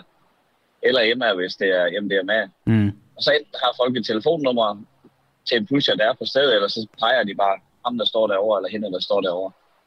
Dem, der kommer ud med det, så øh, hvem er det? Det er unge mennesker, der vil tjene nogle hurtige penge, eller lidt ældre mennesker, der vil tjene nogle hurtige penge. Så kan man jo godt forstå, når efterspørgselen er så stor, og risikoen er så lille, at øh, man øh, tilsidesætter sin pædagoguddannelse, for eksempel. At, øh, nu siger du pædagoguddannelse som et eksempel. Øh, har du eksempler på folk, der er i gang med pædagoguddannelse, men som vælger kokainvejen ja, i stedet for? Ja, det har jeg. Okay. Var det folk, som ellers... Nej, undskyld. Jeg har også eksempler på folk, der har et fuldtidsjob i en øh, tøjbutik eller i en virksomhed, og så laver de det her om aftenen og om eftermiddagen, fordi pengene er så store. Og det, der så typisk sker, det er, at pengene bliver så store i det her, så gider man ikke at stoppe og passe sit eget armerne. Nej, nej. Det, altså, jeg kan næsten blive helt fristet, når du fortæller om det. Hvad hedder det? Du siger du de her unge. Nu du sagde, der kommer nogen, der er unge, der kommer nogen, der er ældre. De unge, hvor, hvor unge kan de være? Det er ned til 18-19 år. Ned til 18-19 år, okay. Der er ikke nogen, øh, der er ikke nogen yngre end det. Altså jeg tænker, det er også jo. nogle gange så nemt at væve, øh, jo, væve endnu yngre. Jeg har, jeg har mødt en 16-årig herinde for de sidste par måneder. Okay. Der var, der var på Vesterbro for at aflevere 50 gram kokain. Ham møder jeg tilfældigt. 60 gram, det er også... Hvad, hvad koster 50 gram? 50 gram. Jamen, det koster som udgangspunkt øh, 1500 kroner grammet, ikke? Så han går rundt med kokain for 25.000, ikke? Hold det kæft. Så, så skulle han ned og aflevere til de lokale pusher på Vesterbro. Har du, øh, har du taget nogen på, på færre skærning i din tid som, øh, som narkobetjent? Jeg har taget 18 år. Jeg har aldrig taget nogen under 18. Nej, men øh, bare sådan generelt, altså, øh, hvordan, spotter et, hvordan spotter du et salg, at det er i gang? Og... Ja, det har jeg lavet i 14 år. Jeg har taget, været med til at tage tusindvis, altså flere tusind. Vi tog øh, cirka, dengang vores patrulje var på sit øverste, der tog vi 250-260 pusher om året, der blev fremstillet. Det er en om dagen. Og jeg vil sige, hvis vi var det dobbelte antal i den afdeling, vi var 22 dengang, der lavede narkotika på gadeplan, så har man taget 500. Altså efterspørgselen er så stor. Hvad hedder det? De her, øh, noget jeg også har øh, set, øh, det er, at der hænger sådan nogle øh, klistermærker, øh, hvor der står, øh, Ja. Kom og køb Københavns bedste cola, og så står der nogle, øh, nogle, øh, nogle tal, som jeg kunne forestille mig var gram og en pris, og så er der noget, man kan kontakte dem på. Kender, kender politiet godt til de her øh, klistermærker? Politiet de kender til det hele. Hvorfor? Der er bare Øh, ikke ressourcer til at efterforske. De er nødt til at prioritere, hvad der er ressourcer.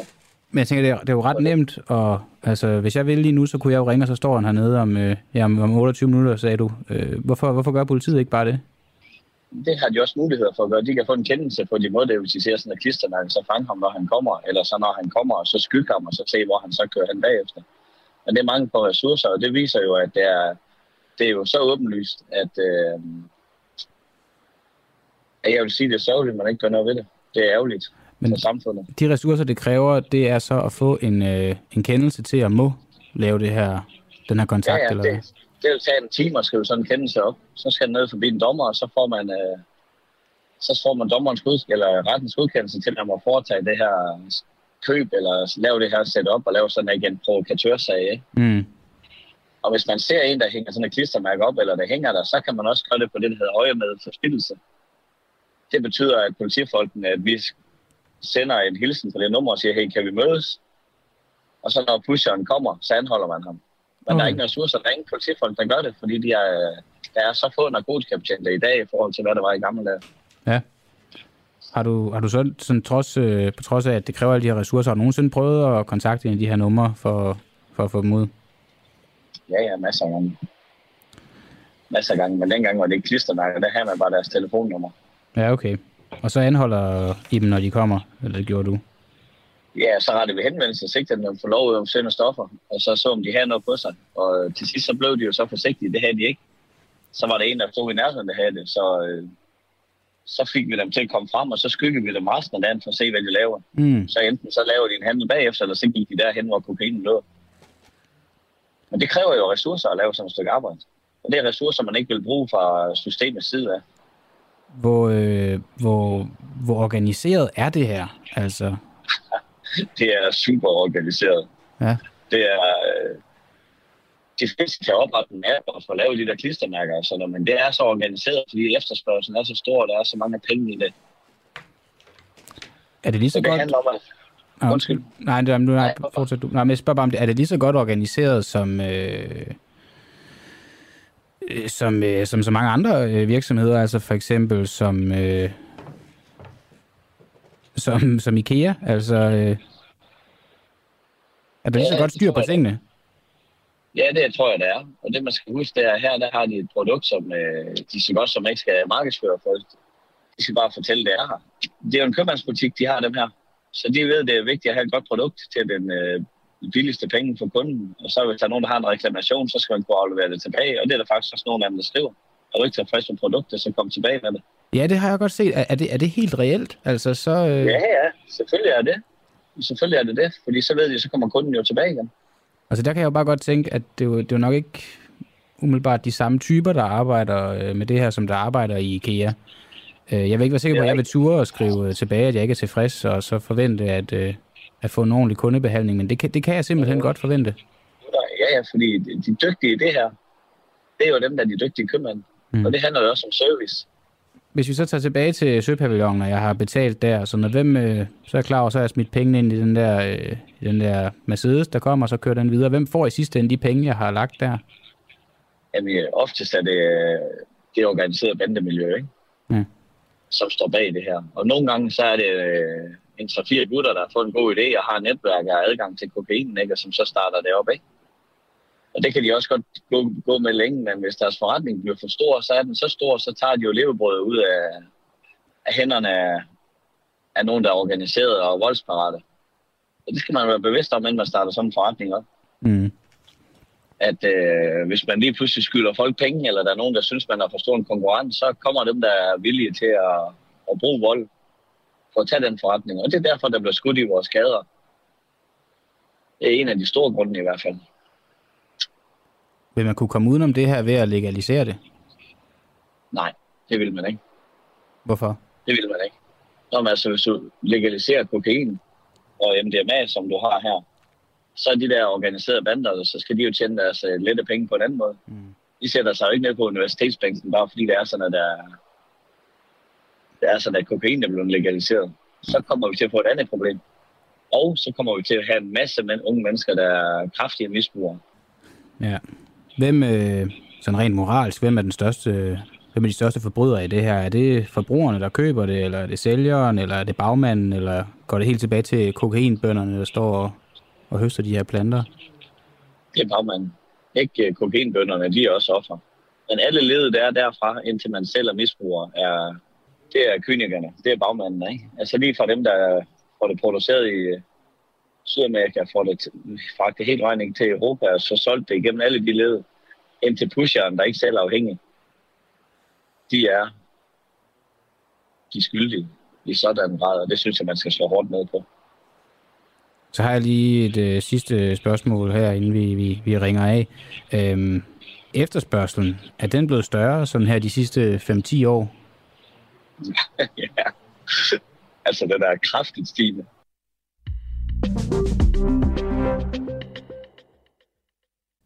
Hej, du lytter til Den Uafhængige på podcast. Husk, at du også kan lytte med, når vi sender live hver morgen kl. 7. Download vores app, Den Uafhængige, og tryk på play-knappen. Det er helt gratis. Den er kraftigt stigende, altså efterspørgselen på, øh, på kokain. Og det leder mig meget øh, let og elegant hen til, øh, til det spørgsmål, vi stiller her til morgen, hvorvidt myndighederne fuldstændig har mistet grebet om den ulovlige handel med, øh, med kokain. Her var det altså René Dahl Andersen, tidligere politi og narkobetjent ved Københavns politi gennem 20 år. Så vi går ud fra, at han ved, hvad han, han taler om. Men nu tager vi det på en eller anden måde ned til... Ned på gadeplan, fordi nu skal vi tale med Abdelrahman Mustafa. Han er medstifter af banden Brothers, som skal lige siges. Han forlod i 2000 og og jeg taler med Abdel Rahman lige om øh, et kort øjeblik. For altså bare lige for at få fakta på plads. Forbruget af kokain er, som øh, René Dahl her også siger, øh, steget. Det, øh, det siger dansk misbrugsbehandling også. Der er flere, der bliver afhængige af det, og kokain er blevet tilgængeligt i, øh, i nattelivet over hele landet. I de store byer, der hænger der simpelthen også klistermærker med kontaktoplysningerne til, øh, til pusher. Og så kan man ligesom på øh, kort tid bestille og få øh, leveret. Meget nemt, gå ud fra.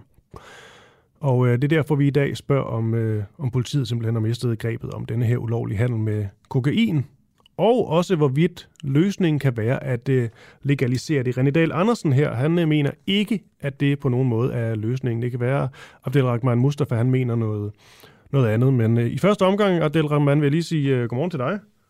Jamen, godmorgen. Godmorgen her. Hvad hedder det? Du ved jo, går ud fra lidt om, øh, om det her også, hvad der sker på, øh, på, på gadeplan.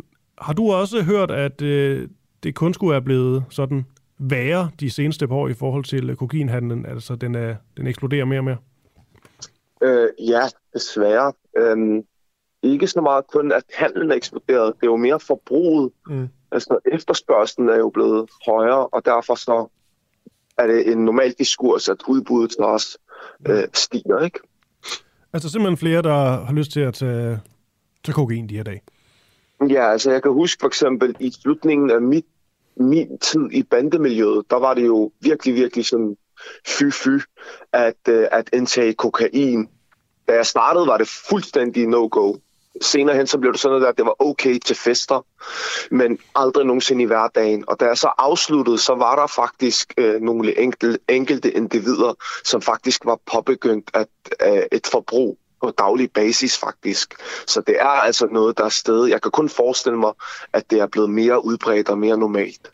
Det er sjovt, jeg så sådan et interview med den danske digter Dan Tural, det interview fra 80'erne eller sådan noget, øhm, hvor han taler om, at han også en gang imellem godt kan finde på at tage lidt, øh, lidt kokain. Men han siger faktisk i det interview, at, øh, at kokain aldrig vil blive, blive folkeligt. Altså det er sådan lidt for måske jetset-agtigt eller et eller andet. Men nu er det vel groft sagt blevet folkeligt. Ja, Ja, det er øh, noget af en dårlig forudsigelse, han har kommet med.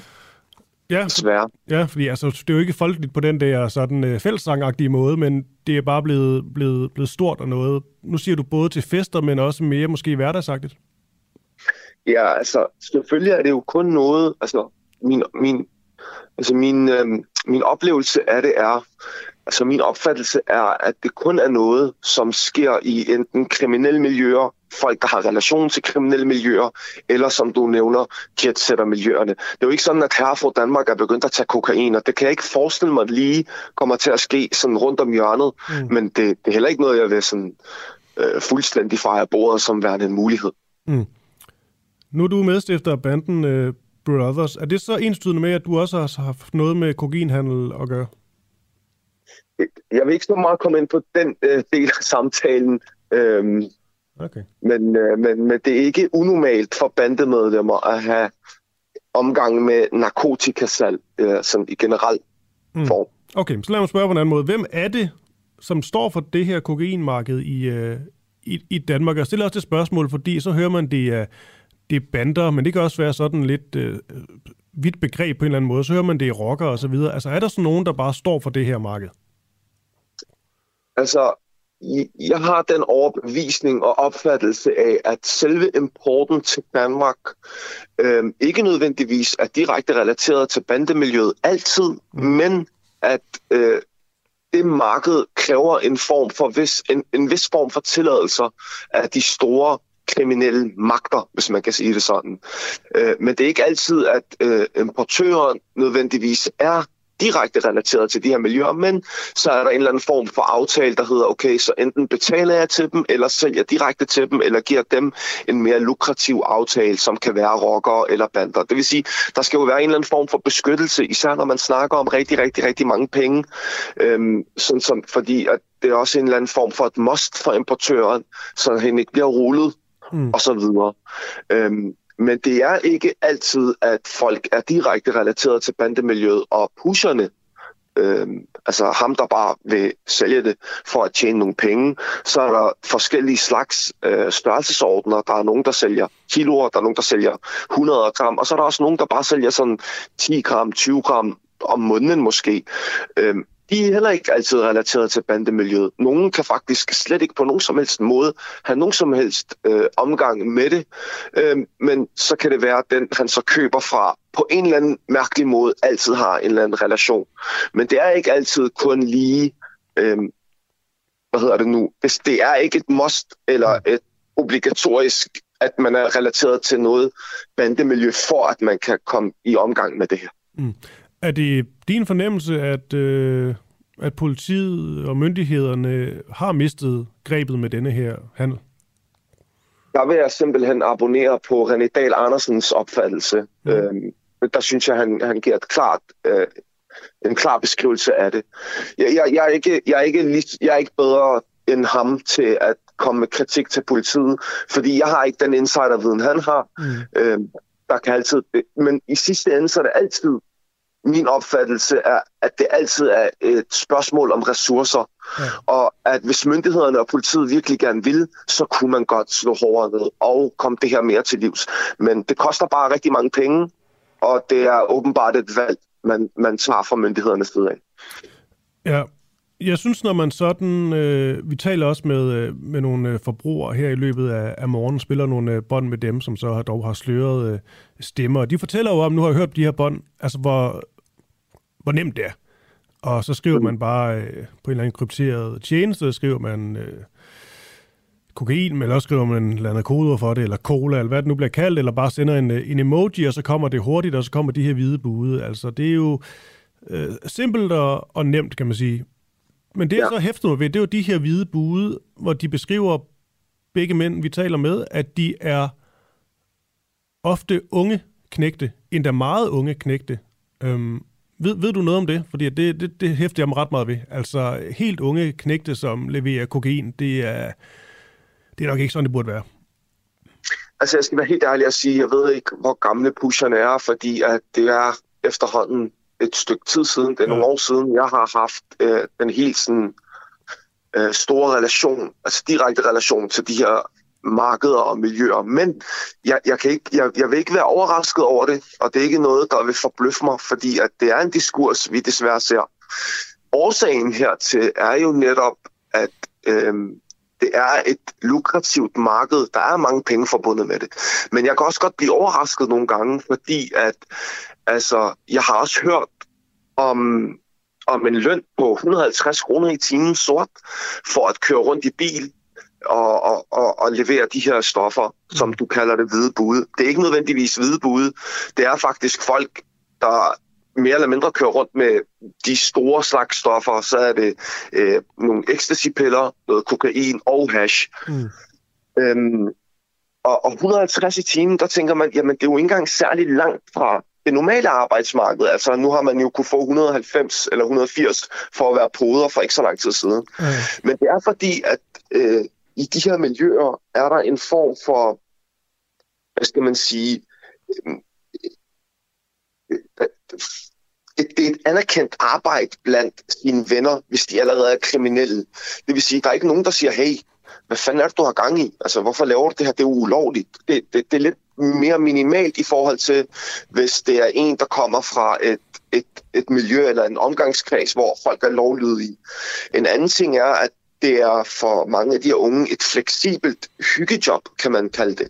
Fordi at, jamen, hvis han kører rundt i en bil og, og leverer det her, eller eller bare står nede i et bestemt sted, så kan han jo hænge ud med sine venner, når der ikke er noget at lave, og så lige køre en tur, når der er en kunde, og så komme tilbage igen.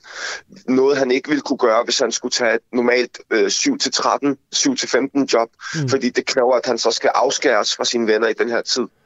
Øh, det er også en ting. Noget andet er også at sige, at, øh, at det har også noget at gøre med, at for nogle miljøer, nogle bestemte profiler, er det den her stigmatisering af deres profiler, der gør, at de simpelthen et eller andet sted bilder sig selv ind, at de vil ikke kunne få et job, hvis de ville, så hvis de ville prøve. Øh, netop på grund af, at for nogle er det jo deres etnicitet, øh, den her stigmatisering, de ser i medierne, og for andre er det deres baggrund, der han tænker, jamen, jeg er jo vokset op på Vestegnen, og min mor, hun er en cracker. Øh, der er ikke nogen, der vil give mig et job. Jeg er jo kendt for at være ham der, hende der, ham deres øh, søn og være dårlig. Ikke? Så det er den her, du ved, selvopfattelse og den her manglende selvtillid, der også godt kan spille ind. En, en helt anden ting er også, at der kan også godt være en form for prestige forbundet med det. En anerkendelse, fordi at man blandt miljøet og piger kan være, hey, det er jo ham, der, åh, kan du, giver du ikke lige en streg, eller giver du ikke lige noget gratis, eller et eller andet, fordi at, så tror man, at, at den her knægt, han laver kassen, de ved ikke, at han faktisk kun tjener de der 150 i timen. Det synes jeg er vildt uh, spændende, spændende og god pointe her, fordi man kan sige 150 kroner, så netop så, ja, så kan man sige, så kunne man få et job uh, i brusen eller et eller andet, ikke? Og så, um, men så til gengæld, så kan man så også få et job, hvor du er for noget, noget sikkerhed, gode arbejdsvilkår for frokostpauser og overenskomst, ja. alt muligt. Uh, men du siger så, mod, altså, det kan godt være, der ikke er en frokostordning, og der ikke er en overenskomst, men der er alle mulige andre goder for nogle af de her, de her, de her knægte. Ja, Ja, fordi uh, det, det er rigtigt, 100, 150 kroner er jo ikke noget, man bliver rig af. Nej, det, det, det synes jeg i hvert fald ikke. Altså, jeg kan huske, altså, det vil jeg gerne øh, sige, øh, komme ind på. Jeg kan huske, da jeg var sådan 15-16 år gammel, der havde jeg på et tidspunkt øh, et meget, meget, meget kort øh, job øh, for en, altså, hvor jeg aflyste en af mine venner. Og det var sådan der, øh, det var sådan to dage, tror jeg, ikke? Hvor jeg stod solgt i en, øh, i en rygerklub. Og seriøst, altså jeg fik jo sådan noget 50 kroner i timen, og de, og de, de timer, jeg var der, altså de gik jo seriøst på, det jeg røg i øje, altså i den tid, var forbruget. Altså det vil sige, jeg havde allerede brugt mine penge, før jeg fik fri, hvis det giver mening. Ja. Så, så det er ikke engang særlig meget, man tjener på det, Nej. for nogle af dem, ikke? Men der kan også, altså øh, en ting, jeg, jeg har glemt at komme ind på, mm. der kan også godt være en eller anden form for pres, øh, når man er i det. Det vil sige, at når, det er ikke nødvendigvis, at folk bliver tvunget til at tage jobbet, men når man først har taget det, så kan det være svært at komme ud af det. Øh, og hvis man ender med at miste noget, lad os sige, at jamen, jeg vil bare gerne lige prøve at lave nogle penge, fordi at jeg skal have et studiejob, øh, eller et, at man skal på studietur, så, vil, så er der en, der vælger at tænke, okay, jeg prøver at lave nogle hurtige penge, for at kunne få lidt flere penge med på den her studietur, eller hvad det nu er. Og så, så bliver man taget af politiet, eller man, bliver nødvendig, man, bliver, man finder sig nødsaget til at smide det fra sig. Øh, og så er man lige pludselig i gæld. Og så den der gæld der, ikke? Altså, den kan virkelig bare for nogle mennesker, afhængighed, afhængigt af svagheden på, på, på personen, aldrig nogensinde stoppe. Det vil sige, at man mere eller mindre altid vil være i gæld. Mm. Abdel øh, Rahman Mustafa, det her med øh, kokainhandlen i øh, eksempelvis i, i storbyerne, som, øh, som virkelig er på noget et, et højt punkt, der kan man jo sige, at den, den ordentlige, lødige holdning til det, det vil være at sige, at det er noget, øh, det er noget skidt, og folk skal lade være med at tage kokain og sådan noget. Men det er jo ikke, fordi man behøver at mene det. Altså man kan godt tænke kokain, så er det heller ikke, øh, så er det heller ikke værre. Hvad tænker du egentlig selv? Ja, det er godt, du siger det, fordi at jeg synes, at der er en generel altså, der er et generelt problem, vi har i, i vores samfund, i nogle samfundslag, at der er en eller anden form for legitimering, ikke kun af, af indtagelse af stoffer, men også til bandemiljøet faktisk. Det her med, at jamen, det er noget lort, det du har gang i, men du ved, det er, så, så slemt er det heller ikke igen. Øhm, og og det, der synes jeg, at det er et problem. Vi burde netop have som samfund et ansvar over for hinanden, og, og alle sammen have den opfattelse af, at kokain og hash og, og bandekriminalitet er fuldstændig no-go, og aldrig nogensinde skal være accepteret som en, en, en livsstil eller, eller, eller noget, man gør. Det synes jeg i hvert fald. Og der, der, der synes jeg virkelig, at vi som samfund har et ansvar for altid at sige til vores side, øh, sidemarker, altså vores øh, medborgere, at det synes jeg ikke er i orden, det du har gang i. Øhm, ja. ja, men jeg selvfølgelig misbruger skal have hjælp, og man skal række ud efter dem og, og fortælle dem, hvad der er dårligt, og, og, og give dem de muligheder, og fortælle dem og hjælpe dem med, med muligheder for at komme ud af deres misbrug. Men jeg synes aldrig nogensinde, man skal acceptere at de er misbrugere. Man skal heller ikke udstøde dem, men man skal heller ikke acceptere det. Det er en hård, fin balance. Jeg ved ikke helt, om jeg giver, giver god udtryk for, hvad det er, jeg mener. Nej, nej, men, nej, det, jeg synes faktisk, det, det er et fint svar, fordi det er, en, øh, det er jo en, en den er lidt svær, den her, synes jeg også, fordi altså, jeg har også siddet til, til fester med venner og bekendte, jeg ikke kommer til at sætte navn på nu, men altså, hvor det jo, det kan være personer, som den ene dag kan sidde og bruge 1000 kroner ekstra på et andet fly, fordi de nægter at flyve med Ryanair, fordi Ryanair ikke har nogen ordentlige overenskomster, og det er noget rigtig skidt, det Ryanair står bag, og også øh, lade være med at købe, købe kødgrundet øh, klimaet og alt det her. Men så den næste dag til en fest, så kan du godt tage en bane kokain, uden at tænke bare to sekunder over, hvor, øh, hvor den egentlig kommer fra. Ja, det er også en god pointe, faktisk. Ja. Det er ikke, fordi jeg havde noget, spørgsmål. Altså det er ikke, fordi, jeg, det er ikke, fordi jeg noget spørgsmål i det, men der var, du er bare, det er bare en svær uh, diskussion, synes jeg. Ja, ja, men det er også, altså, ja, der er en, en, en vis form for hykleri, det du nævner jo. Ja, det må det, det, det, Jeg har ikke rigtig oplevet det der endnu, men det kan jeg godt se, hvad du mener, ikke? Men, ja. ja. Nå, hvad hedder det, Per til sidst, uh, Abdelrahman? Det spørgsmål, der også blev stillet til, uh, til René Dahl, tidligere narkopatient, det er jo det uh, selvfølgelig oplagte spørgsmål, når det kom til de her diskussioner om, hvorvidt man så burde legalisere øh, skidtet, om det simpelthen bare vil gøre det, gøre det bedre, og måske stoppe for alt det her, øh, det her bande, bandehalløj, skulle til at sige. Legalisering af kokain, kunne det være en vej frem? Nej, at legalisere nogen som helst form for stoffer burde aldrig nogensinde være på tegnebrættet øhm, af forskellige årsager. Jeg har ikke stødt på et eneste godt argument indtil videre om, at det skulle være godt.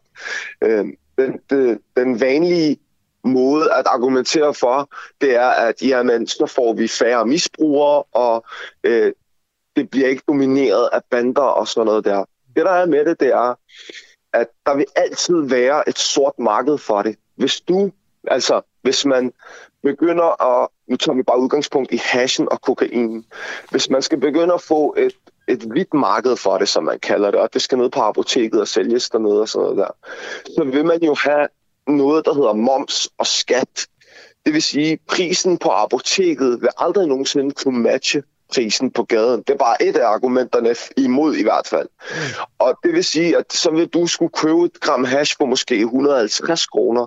Og der vil det sorte marked så være, at jamen, så sælger vi det billigere, fordi det bliver hakket op og bliver dårligere produkter eller blandet op med nogle andre ting, fordi at så kan man så gøre det billigere. Det er det samme med coke Altså, da det startede i, øh, i 70'erne og 60'erne, i USA, der var det jo meget mere ren kokain, end man kan få det i dag.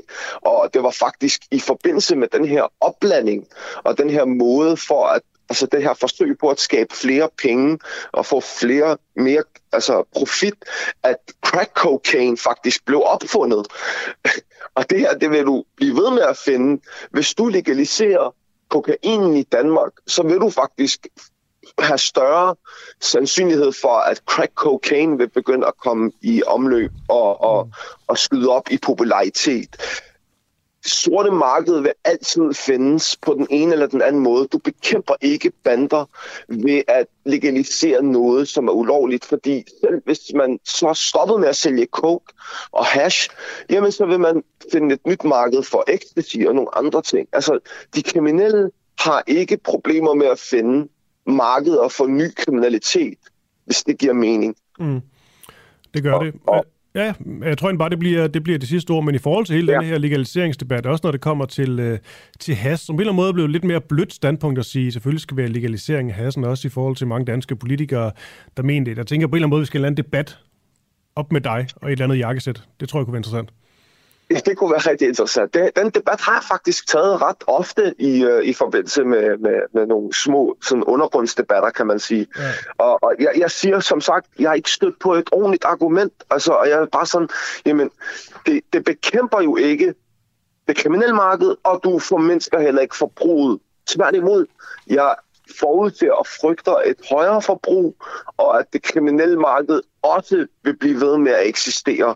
Så kan jeg ikke se, hvad det skulle være lukrativt ved at øh, legalisere det. Vi burde bekæmpe det. Vi burde sørge for, at vores unge blev mere bevidste omkring de dårlige ting, ved et misbrug. Ikke sørge for, at folk, øh, fordi de er 18 år gamle, kan gå ned på et apotek og, og købe det, hvad end det nu er, argumentet skulle være. Mm. Altså, så bliver det jo bare mere let tilgængeligt for folk, der måske aldrig nogensinde vil have prøvet det, fordi det er ulovligt at, at gå ned og prøve det, og så ender du med at få flere misbrugere. Altså, receptpligt, receptpligtig medicin er jo sprunget i vejret som et misbrugsmiddel i det danske samfund. Og det er jo noget, som bliver solgt lovligt og er legaliseret i princippet. Og alligevel så er der blevet kommet et kæmpe misbrug forbundet med det, og vi prøver på det politiske plan at bekæmpe noget, som er lovligt. Så hvordan fanden vi skulle gøre noget ulovligt til lovligt, og så forvente, at forbruget bliver formindsket, det er en, en gåde. Godt. Så fik jeg også at, uh, sat i liter Abdelrahman Mustafa. Det er kun godt. Hvad hedder det? Du, yes. er, du er tidligere medlem af Banden Brothers og forlod ja. uh, dem i øh, 2014. Tak for snakken. Det var så let, og tak uh, for, at jeg måtte være med. Selvfølgelig. God dag. Jamen, i lige måde. Tak, tak. Hej. Klokken den er blevet 20 minutter over 8. Du lytter til en uafhængig morgen. Mit navn det er Christoffer Lind. Og man kan jo selvfølgelig stadig skrive ind 1245, skriv DUA mellemrum din øh, besked, altså D-U-A-H mellemrum din øh, besked, og så 1245. Du kan også gå ind på vores livestream inde på, på Facebook. Der er, der også, øh, der er også billede på, der kan du se mit dumme ansigt, hvis du er til det. Det behøver du ikke, men øh, der er i hvert fald også et endnu vigtigere, et live feed, hvor man lige kan kommentere. Der kommer også løbende kommentarer ind. Også en lille joke en, en der skriver, det er Henrik, der skriver, jeg behøver ikke tage, tage stoffer. Jeg får samme effekt ved at rejse mig hurtigt op. Det er meget sjovt. Nå. Vi fortsætter i det her, øh, det her spor. Nu skal du øh, høre et interview med en øh, kokainforbruger. Dem kan vi jo høre, der er mange af, og hele tiden kommer flere af. På den krypterede Messenger-app, der hedder Vigger, der kan du øh, på under en, øh, en halv time bestille og få leveret den øh, mængde stoffer, du nu engang øh, ønsker, og her er det altså ikke kun øh, kokain, skal lige sige, som Abdelrahman også var, var inde på. Det du skal gøre, det er, og det er ikke fordi, det skal være en guide det her, men altså, øh, det er bare øh, fakta der. Fordi det du skal gøre, det er, at du skal skrive din ønskede mængde og leveringsadresse, og så på, det her kort, på den her korte tid, der var en af de her såkaldte hvide bude, så leverer øh, dine stoffer, som om det var en, øh, ja, en øh, pepperoni pizza. Det her, det er ikke mine ord. Det er det, denne her forbruger fortæller til vores øh, kollega Clara Vind. Han har flere gange bestilt et par poser kokain, men altså ikke altid med ren samvittighed, fordi bu- budene her, de altså kan være meget, meget unge. I det interview, du skal høre nu, der øh, fortæller forbrugeren her, hvordan man øh, bestiller kokain, hvordan det bliver leveret, og hvem der øh, leverer det. Og øh, vi har hensyn til kilden valgt at anonymisere øh, personen. Øh, køber du kokain? Ja. Og hvordan foregår det? Det foregår via sådan en krypteret app. Altså, øh, hvor der, kan man så skrive, er der et opslag, eller er der nogen, man kender i forvejen, eller står der et eller andet derinde? Det er en sådan en kontakt, jeg har fået af nogle andre. Og så kan man ligesom skrive til dem. De skriver ud faktisk øh, lige op af weekender eller helligdage, så skriver de lige, hvad de har af priser og af udvalg. Og øh, så, så melder man sig, så, og så skriver man bare tilbage til den, det op, opslag, eller hvad man siger. Og hvad kan der stå i sådan en besked, man kan få før en weekend? Jamen, der står forskellige priser, og alt efter en pose, to poser, tre poser, og nogle kombinationer, hvis de har flere forskellige ting. Så man kan ligesom sammensætte sin, sin, øh, sin pakke, eller så hvad man har lyst til. Og kalder de det kokain? Altså, kalder de det for stoffernes navne? Nej, de kører på sådan noget... Nej, de kører mere på sådan noget emojier, hvor en øh, iskrystal, det er jo kokain, og øh, jeg tror, at sådan en smiley med nogle hjerter omkring er MDMA. Så, så skriver du en besked tilbage. Hvad plejer du at skrive sådan en besked? Øh, så plejer jeg at skrive øh, en af dem eller to af dem, og så det er det tidspunkt og den adresse. Så går der ja, nogle gange, øh, altså, så aftaler man en tid, eller sådan en halv time i forvejen, ikke? og det er jo, skal også, også lige ud og hæve penge og sådan noget, ikke? Så, så, så plejer det egentlig at gå, øh, gå efter planen. Så de kommer altid ind til tiden, når man skriver? Ikke på det sidste. Der, det er som om, der er kommet lidt knas i, i maskineriet, tror jeg. Fordi at, øh, der, der er flere ting, de ikke kan få fat i, og øh, når man så aftaler en tid, så, så kommer de egentlig ikke. Så om det er mennesker, der ikke øh, gider at gå med det mere. Nogle gange så er det jo, altså hvis det er på, så tæt på øh, de lokale hotspots, man kan, som alle folk kender, og politiet har oprettet stationszoner omkring, så er det jo, så, så, så er der nogle gange nogle øh, unge drenge, der kommer løbende med det, og, og ja, det er det, men øh, det, det, det er som om, der, der er sket et eller andet her på det sidste. Så, så det er lidt svært at få fat på, vil jeg sige. Hvordan ser de egentlig ud, dem der kommer og leverer det? Altså, du siger unge drenge. For, ja, det, det er det er bare lokale drenge, som man ser rundt på gaden. De, de svinger lidt, men der er jo nogen, der er sådan lidt, øh, altså i mine øjne, lidt for unge. Hvor, hvor unge vil du skyde, de er normalt? Men der er også nogle gange, hvor de kommer i bil, og man så, så skal man så sætte sig ind i bilen og overføre eller handle derinde. Ikke? Så det er jo ikke, de kan jo ikke være helt unge. Der er nogle gange, hvor jeg ser lidt, øh, lidt unge, lidt for unge drenge løbe rundt. Øhm, Det, det, det giver selvfølgelig lidt, øh, lidt stof til eftertanke. Har du nogensinde haft en sådan enten ubehagelig eller sjov oplevelse, når du har skulle købe? Nej, det tror jeg ikke. Det eneste ubehagelige er jo bare, at øh, hvis de er lidt for unge, synes jeg ikke, at de skal være en del af, af det. Af den, af den aktivitet. Når du siger det der med, at der, det giver stof til efter, vil du prøve at uddybe hvad du mener der? Det er jo, altså...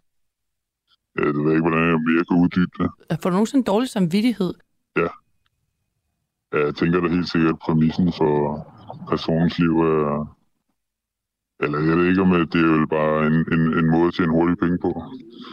For den person, og det, det er vel ikke den rigtige vej at gå. Dem, der kommer ud, altså også nogle gange, du siger, at du skal sætte dig i bilen, er det, øh, hvad man kunne sige, lignede bandetyper? Altså, tænker du, at dem, du køber fra, at det er bandemiljøer?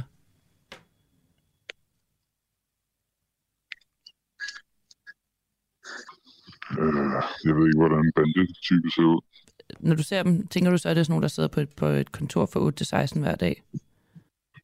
Øh, nej, det er det vel ikke.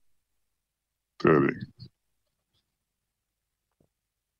Så... Altså, det er, jo, øh, det er jo personer, som, som bevæger sig i periferien af, hvad der er, er lovligt, og så selvfølgelig ser de ikke ud som øh, størstedelen af, af de borgerlige, eller af samfundsborgerne.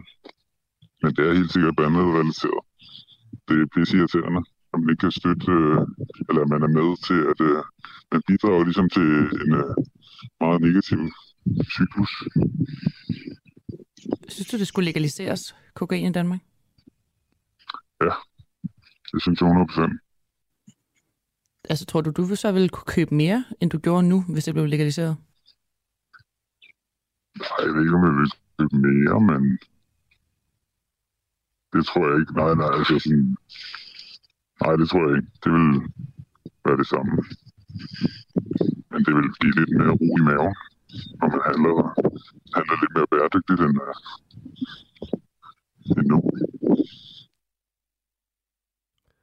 Ja, her var der så en, øh, en kilde, en øh, forbruger af kokain, som mente, at, øh, at ja, det er en god idé at få det øh, legaliseret. Det så modsat de øh, to andre, vi har på øh, igennem dag, et øh, tidligere bandemedlem, og så også en øh, tidligere narkobetjent, som mener, at nej, det skal absolut ikke legaliseres. Han sagde os her, øh, den anonymiserede kilde, at øh, vedkommende godt kunne få sådan et dårligt samvittighed. Jeg ved ikke, altså. Det kan sagtens være det rigtigt. Det kan også være det bullshit. Det sidder nogle gange og tænker, når jeg hører sådan noget. Altså, jo jo, altså. Så får man dårligt samvittighed over, hvem det er, der, der kommer med det, eller hvad historien er bag og sådan noget. Men man bliver ved med at tage det, og det, det bliver også fredag og lørdag igen, og tager man en ny bane. Og har man sådan reelt dårlig samvittighed, har man sådan rigtig dårlig samvittighed? Det er et spørgsmål, jeg så gerne øh, stille. Det er altså lidt, øh, lidt tvivl over for ved de, øh, ved de fleste, selvom det lyder måske lidt pænere at sige. Men det er bare min egen lille personlige ting.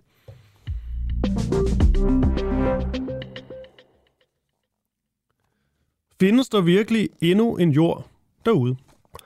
De sidste 30 år, der er der blevet fundet næsten 5.000 såkaldte exoplaneter. Altså planeter, som øh, minder meget om øh, vores egen lille jord her. Og øh, det er jo bare oplagt 5.000 styks. Og så ligesom stille findes der en, øh, en jord, der, der ikke bare minder om vores, men måske sådan virkelig minder om, om vores, både i, i størrelsen og, og gørelsen, skulle til at sige. Altså hvor, øh, hvor der på en eller anden måde også kunne være, øh, være liv, som vi kender det, det her. Der er alle mulige spørgsmål, der, der kan stilles, og det vil jeg også gerne, og det er sammen med Henrik og Helle Stup, De er videnskab.dk's øh, faste astroskribenter øh, fra Københavns Universitet, ved øh, en forfærdelig masse om astronomi, fysik og, øh, og matematik, og det plejer som altid at være en fornøjelse at have øh, Henrik og øh, Helle Stup med. Jeg ved ikke, sidder I ved sådan den samme telefon øh, igen i dag? Det gør vi, som vi plejer. Perfekt. Med medfør.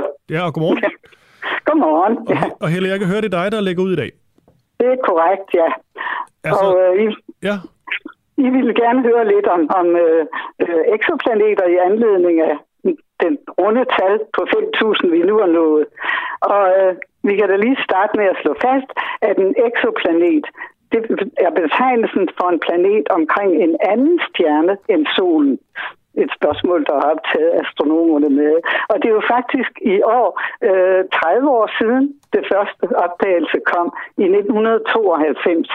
Og der havde man egentlig ikke tænkt at lede efter eksoplaneter. Men så faldt man over to omkring noget så mærkværdigt som en øh, udbrændt supernova, øh, der var blevet til øh, det, vi kalder en neutronstjerne, altså en pulsar, som udsender pulserende stråling, og ud fra noget variation i den stråling kunne man slå fast, at forstyrrelsen skyldtes nok to planeter omkring pulsaren. Men det kunne man jo ikke rigtig bruge til ret mad, for hvem tror, der er liv omkring en, øh, en supernova-rest?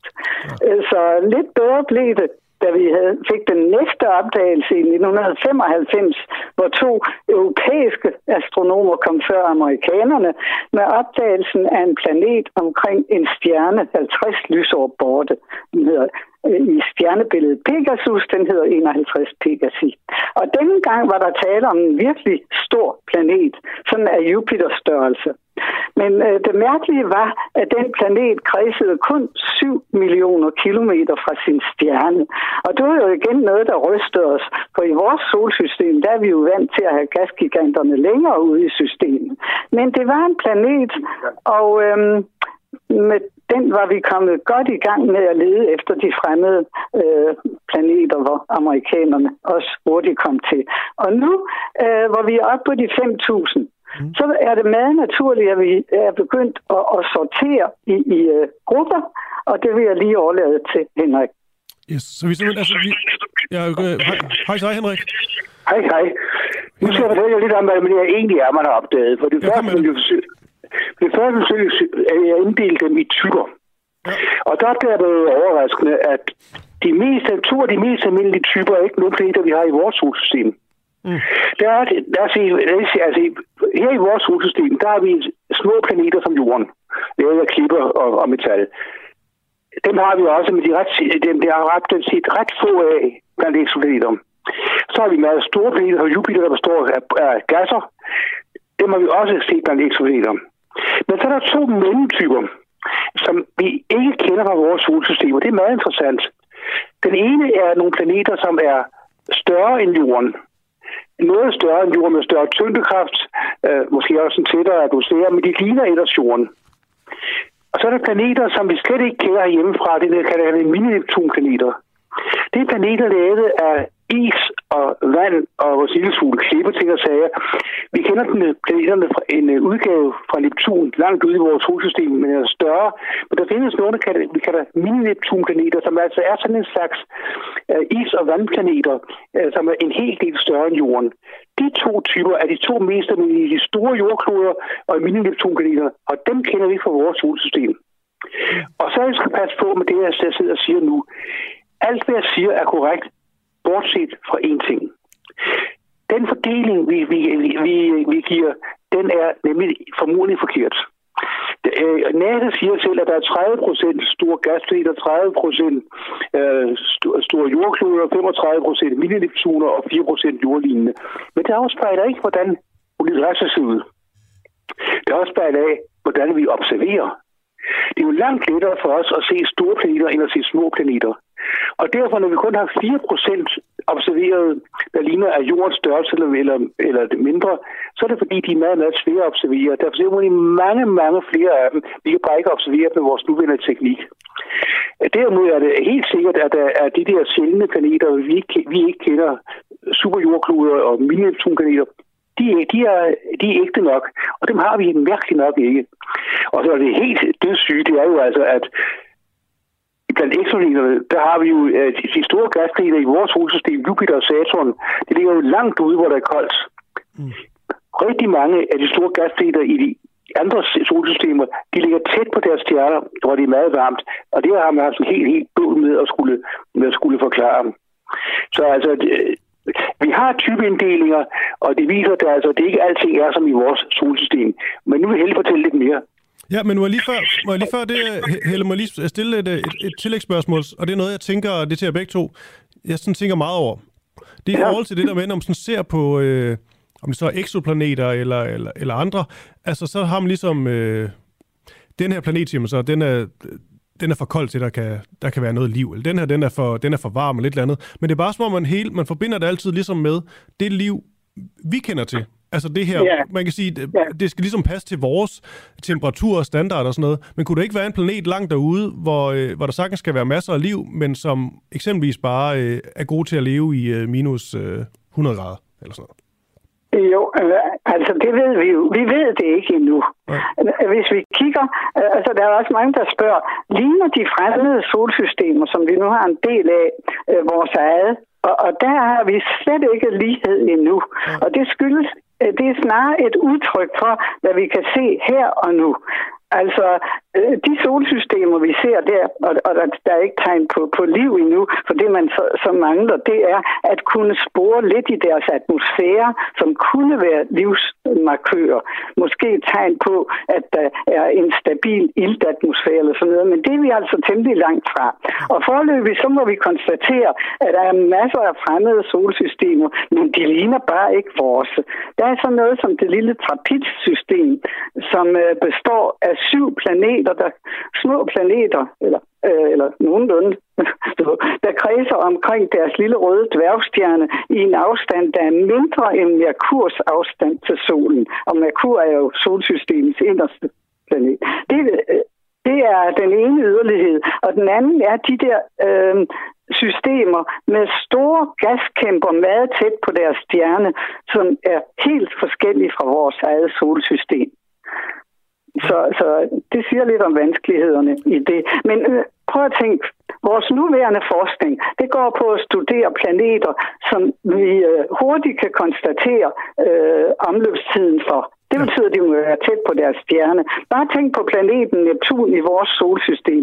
Den er 165 år om at, at løbe en gang rundt om, om uh, solen. Og sådan en tålmodighed har vi jo endnu ikke haft i vores 30 år lange udforskning af eksoplaneter. Det kræver i virkeligheden nogle hundrede år, før man kan øh, komme på sporet af noget, der ligner øh, vores solsystem lidt mere. Ja, det bliver svært for os ja. at opleve, kan man sige. ja. Må jeg, må jeg lige her til, til, til sidst, det er jo, øh, jeg har sikkert masser på hjerte, men øh, der er også en ny kilde, der skal på og sådan noget. Men Henrik og Helle Stub, jeg sidder nogle gange og tænker, når jeg, når jeg taler med jer, sådan, altså, kan I to også bare sådan sætte jer ned og snakke om, øh, om, øh, om hverdagsting, om en fodboldkamp, eller, eller vejret, vejret, eller sådan noget? selvfølgelig kan vi det. Og, og det, altså, altså, vi er interesseret i det, betyder at vi er det, det sikkert vi kalder nørder, der ikke kan beskæftige os med andre. Vi beskæftiger os med mange andre ting.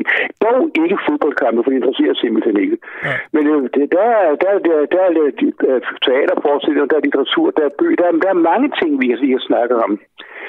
Og, og, men videnskab er også spændende. Øh, man kan godt spørge om, at dem, skal, det, skal, vi kan sikkert vi kalder almindelige mennesker, hvorfor skal de også at snakke om videnskab? Mm. Er det, det, det, det, er en sjov drejning, at, at det er, det, hvorfor skal vi være anderledes? Vi kan også snakke om andre ting. Mm. Og så er det faktisk lige, uh, lige en praktisk ting. Du spurgte det der om, om livet i minus 100 grader. Mm. Det vil godt svare meget direkte på. Kemien, øh, hvis, det passer ikke så godt med kemiens love, fordi det kræver altså en vis mængde energi og skabe de komplicerede øh, processer, øh, som, som livet er afhængig af. Og det kræver også øh, stråling af en vis kort bølgelængde.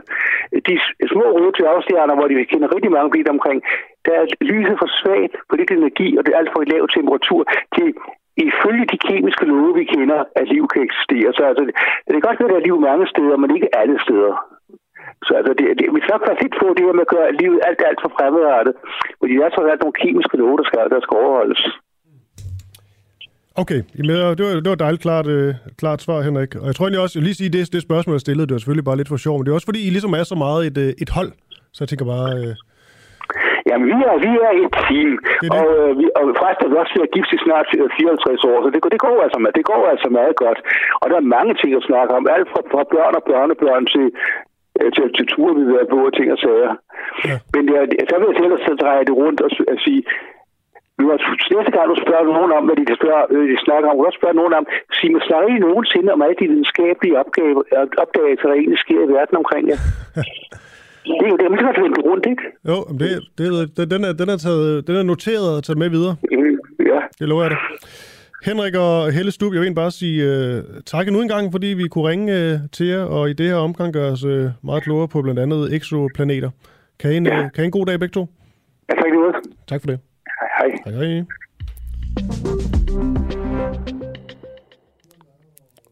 Og ja, Helle og Henrik uh, Stub, de har deres egen uh, Wikipedia-side, som man lige blive lidt klogere på det, blandt andet i forhold til uh, deres mange udgivelser og ting og, og sager, og blandt andet på videnskab.dk, øh, der, der er de altså faste astroskribenter. Altid en fornøjelse at have dem med fra sådan en øh, fælles øh, fastnettelefon. Det er godt nok ikke mange, man ellers kan, kan sige det om. Det kan et eller andet, synes jeg. Nå. Klokken den er blevet 8.42. Der er sådan lige en 18 minutters tid tilbage af denne her udsendelse. Vi har en enkelt mand mere med, som øh, fortæller om øh, det med at købe øh, kokain. Dybest set, hvor, hvor nemt det er. Og hvor tilsyneladende lidt kontrol, der egentlig er med det, også på trods af, at det er meget, meget unge, ofte meget, meget unge, såkaldte hvide bude, som kommer med denne her, øh, denne her kokain. Det behøver ikke altid være de her hvide bude, men altså det er, det er i hvert fald et eller andet, der virker til, der ikke rigtig er styr på. Vi talte med en tidligere narkobetjent, øh, René Dahl, som sagde, at øh, et af problemerne er, og det er jo et helt klassisk, det er som en ressource mangel. Altså simpelthen ikke nok øh, folk til at varetage de her opgaver. Og spørgsmålet er jo så, om det er noget, man har nedprioriteret med vilje. Men øh, det viser jo så bare, at den her narkotikahandel, den, øh, den kun, øh, kun stiger. Det er det, alle tal de tyder på.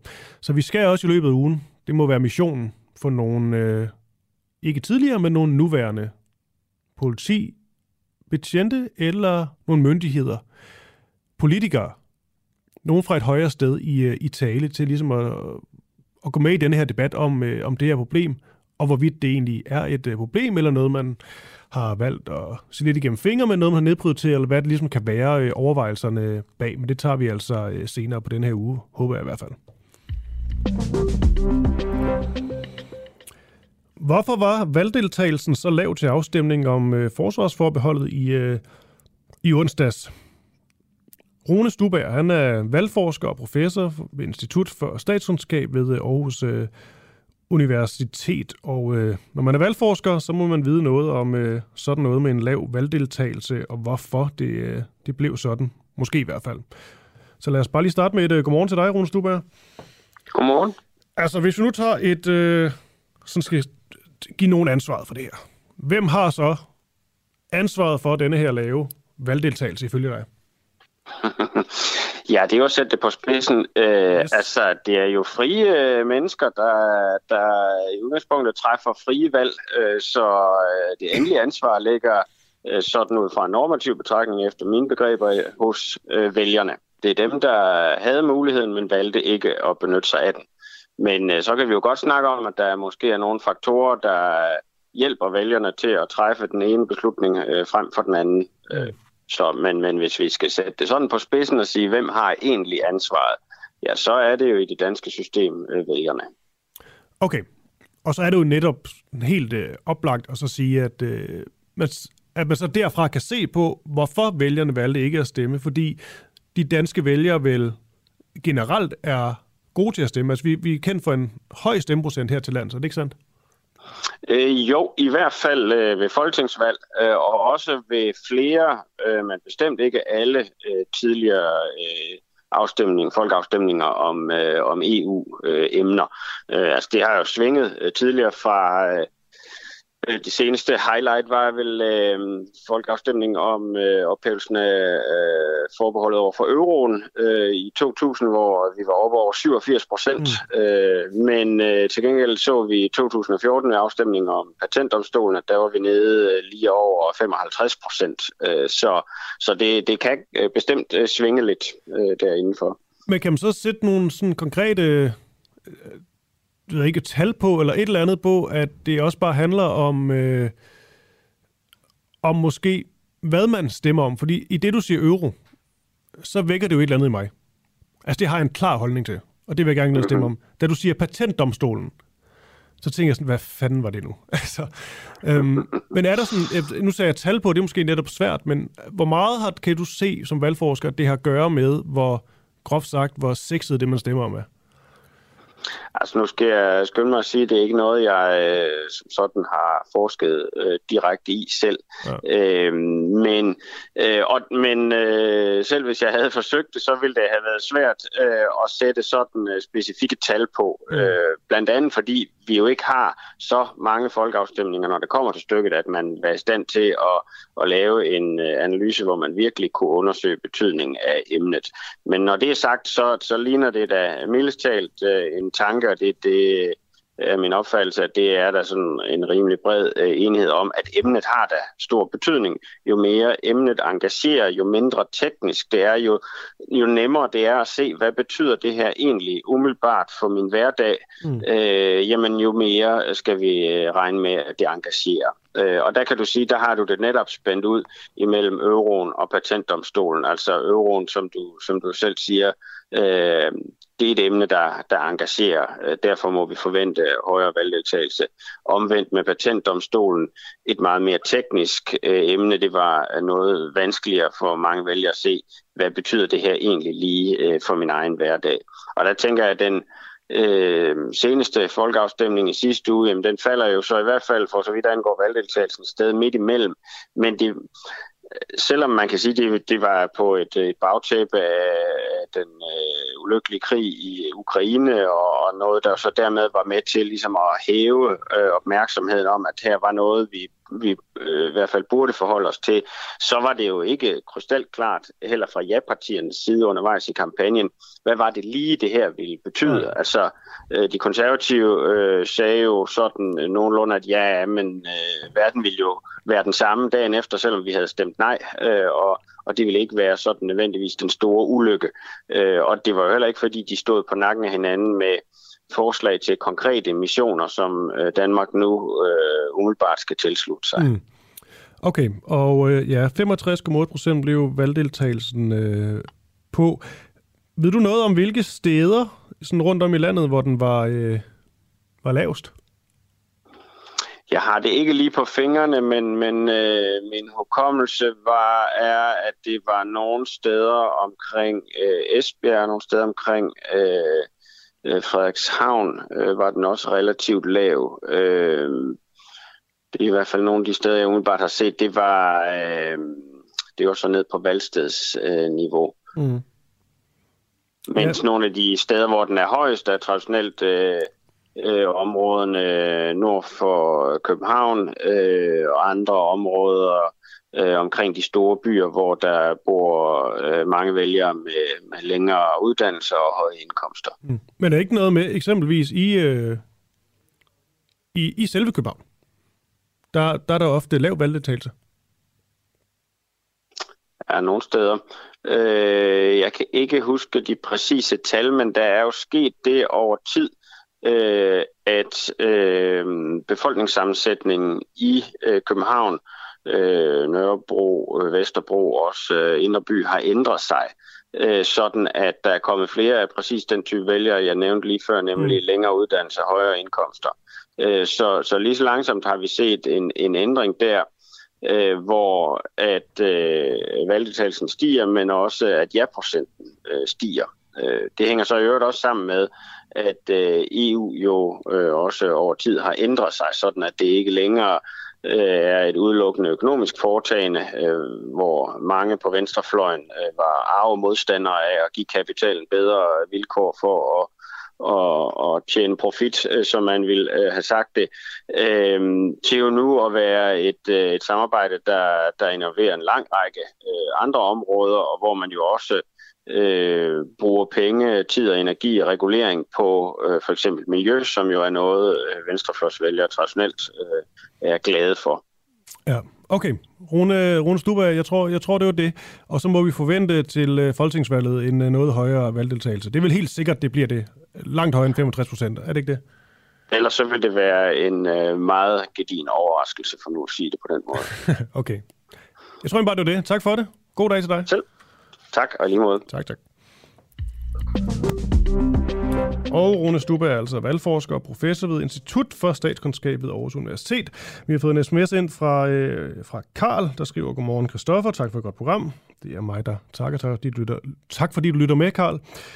Han skriver så, elsker de to eksperter fra Fyn, aner intet om, hvad de snakker om, men elsker, hvordan de brænder for deres fag. Man får helt lyst til at læse mere om planeter med videre. Det er selvfølgelig Helle og Henrik Stub, ægteparet igennem utrolig mange år. Og øh, ja, astronørder sammen, hvad vi nu skal sige. Jeg forstår, hvad han mener. Jeg, jeg elsker at tale med dem. Jeg ved ikke, om Henrik, Henrik blev en lille smule sur på mig. Det tror jeg ikke, han gjorde. Men sådan lidt hyggesur, fordi jeg sådan spurgte, om de også skulle tale om andre ting. Det var simpelthen ikke for at være flabet, det var bare, fordi jeg synes, der var et eller andet... Der var noget sjovt ved tanken om de to ved sådan morgenmadsbordet. For jeg hører dem jo kun tale om øh, eksoplaneter og noget, der er lysår væk, og øh, øh, måner og planeter og alt det her. Så på en eller anden måde, der øh, synes jeg bare, det var en sjov tanke at høre de to øh, sådan total standard morgenmadssituation snakke om noget fuldstændig jordnært, der ikke har noget med noget flere lysår væk. Nå, vi, øh, vi slutter programmet i dag af med et øh, sidste bånd omkring det her tema, vi har på, hvorvidt øh, myndighederne har mistet grebet om den øh, ulovlige handel med kokain, som øh, har en sådan opadgående kurve, især i de store byer. Og øh, det er til synligheden lige så let at købe kokain, som det er at gå en tur i, øh, i slikbutikken. Det fortæller en øh, forbruger mere til øh, min kollega Clara Vind. Forbrugeren her fortæller i interviewet, hvordan man kan øh, bestille kokain over WhatsApp, Signal og også bare på sådan en god gammeldags sms, og så få det leveret på under en, øh, en time. Og det første, Clara spørger denne her anonymiserede kilde om, er, om personen køber kokain. Jamen, det gør jeg en gang imellem, ja. Det gør jeg. Øhm... Og hvordan køber du det? Jamen, det gør jeg via de her forskellige apps. Det gør jeg over Vika. Øhm, det gør jeg over Signal. WhatsApp. Altså, man kan købe kokain på rigtig mange måder. Øh, du kan også bare købe via et uh, telefonnummer. Yep. En sms. Nu snakker jeg nemlig med en, der gjorde det over Wicker, men igennem uh, Signal og WhatsApp, hvordan fungerer det der?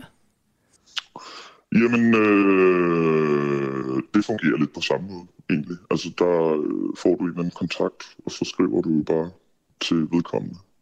Jamen, så skriver du, jeg skal bruge 2 gram et eller andet, eller jeg skal bruge 1 gram et eller andet, eller jeg skal bruge 10 gram et eller andet. Det, det er jo, så kan man nu så vælge at sige, at man vil have kokain. Man kan også vælge at sige, at man vil have cola, eller det er jo sådan et synonym, ikke? Øh, cola cola er meget brugt synonym for kokain. Øh, eller andre ting. Man kan også bare lave sådan et, øh, et sne-emoji, hvis det er, ikke? Man vil være på den sikre side. Øh, men, men, men altså, jeg vil sige, jeg får tit sådan nogle, du ved, når man handler hos nogen, så sender de tit sådan nogle, øh, hver gang det er fredag og lørdag, du ved, det er jo der folk køber, ikke? så sender de tit sådan en, øh, en, øh, en, en besked ud, hvor de så skriver sådan, hej, øh, vi, øh, vi kører i weekenden igen, og og der skriver de bare kokain. Okay. At vi sælger kokain og MDMA og sådan noget, så det er ikke sådan skjult på den måde, at vi skal ligesom bruge koder. Øhm. Når de skriver sådan en besked ud, altså, øh, kan man næsten sådan mærke stemningen i beskeden? Altså gør de noget for virkelig at få folk til at, at skrive tilbage? Øh, nej, det vil jeg ikke sige. Altså, de skriver det jo sådan positivt, og hej, håber I får en dejlig weekend, og Øh, vi har de bedste varer på lager og bedste kvalitet og sådan, sådan nogle ting. Ikke? Så jo, de, altså, de prøver da selvfølgelig at hype deres produkt. Og ved du, hvem de er? Jeg tænker, det er en eller anden bagmand, der synger så det, jeg skriver. Ikke? Det er godt, for det kunne være. Det ved jeg ikke noget om, men det tænker jeg da umiddelbart, de er øh, på den ene eller den anden måde. Altså, jeg ved jo ikke, jeg tænker da, at, øh, at de er tilknyttet bandemiljøet i en eller anden grad. Jeg tænker ikke, de er direkte involveret i en bande, men der er nok en eller anden bande, der har sagt god for, at de må sælge, tænker jeg. Ja, jeg ved ikke skidt om det, men det, det er kun noget, jeg sådan, øh, har syvset mig frem til. Og hvordan fungerer så leveringen, når du har skrevet, hvad du skal have? Jamen, øhm, jamen så, så, så siger man, hvor man er, og så, øh, og så, øh, så, så skriver de sådan, nu er jeg lige om lidt, og så, øh, så går man hen og mødes med dem, hvor man har aftalt den adresse. Og så for det meste, så, er de, så kommer de i en bil, øh, og så, så, så sonderer man lige terrænet, og så ser man, hov, der er en bil der, og så kigger, får man sådan øjenkontakt, du ved, og så nikker man lige til hinanden, og så sætter man sig i bilen, og så siger man hej, og så siger de hej, og så, så har man sine penge klar, og så har de så øh, kokainen klar, eller noget andet, ikke? Øhm, og så siger man hej igen, og så, så er det det. Det er rimelig sådan tjept. For at levere, hvordan, øh, hvad, hvordan ser det ud, dem der kommer øh, oftest og leverer det?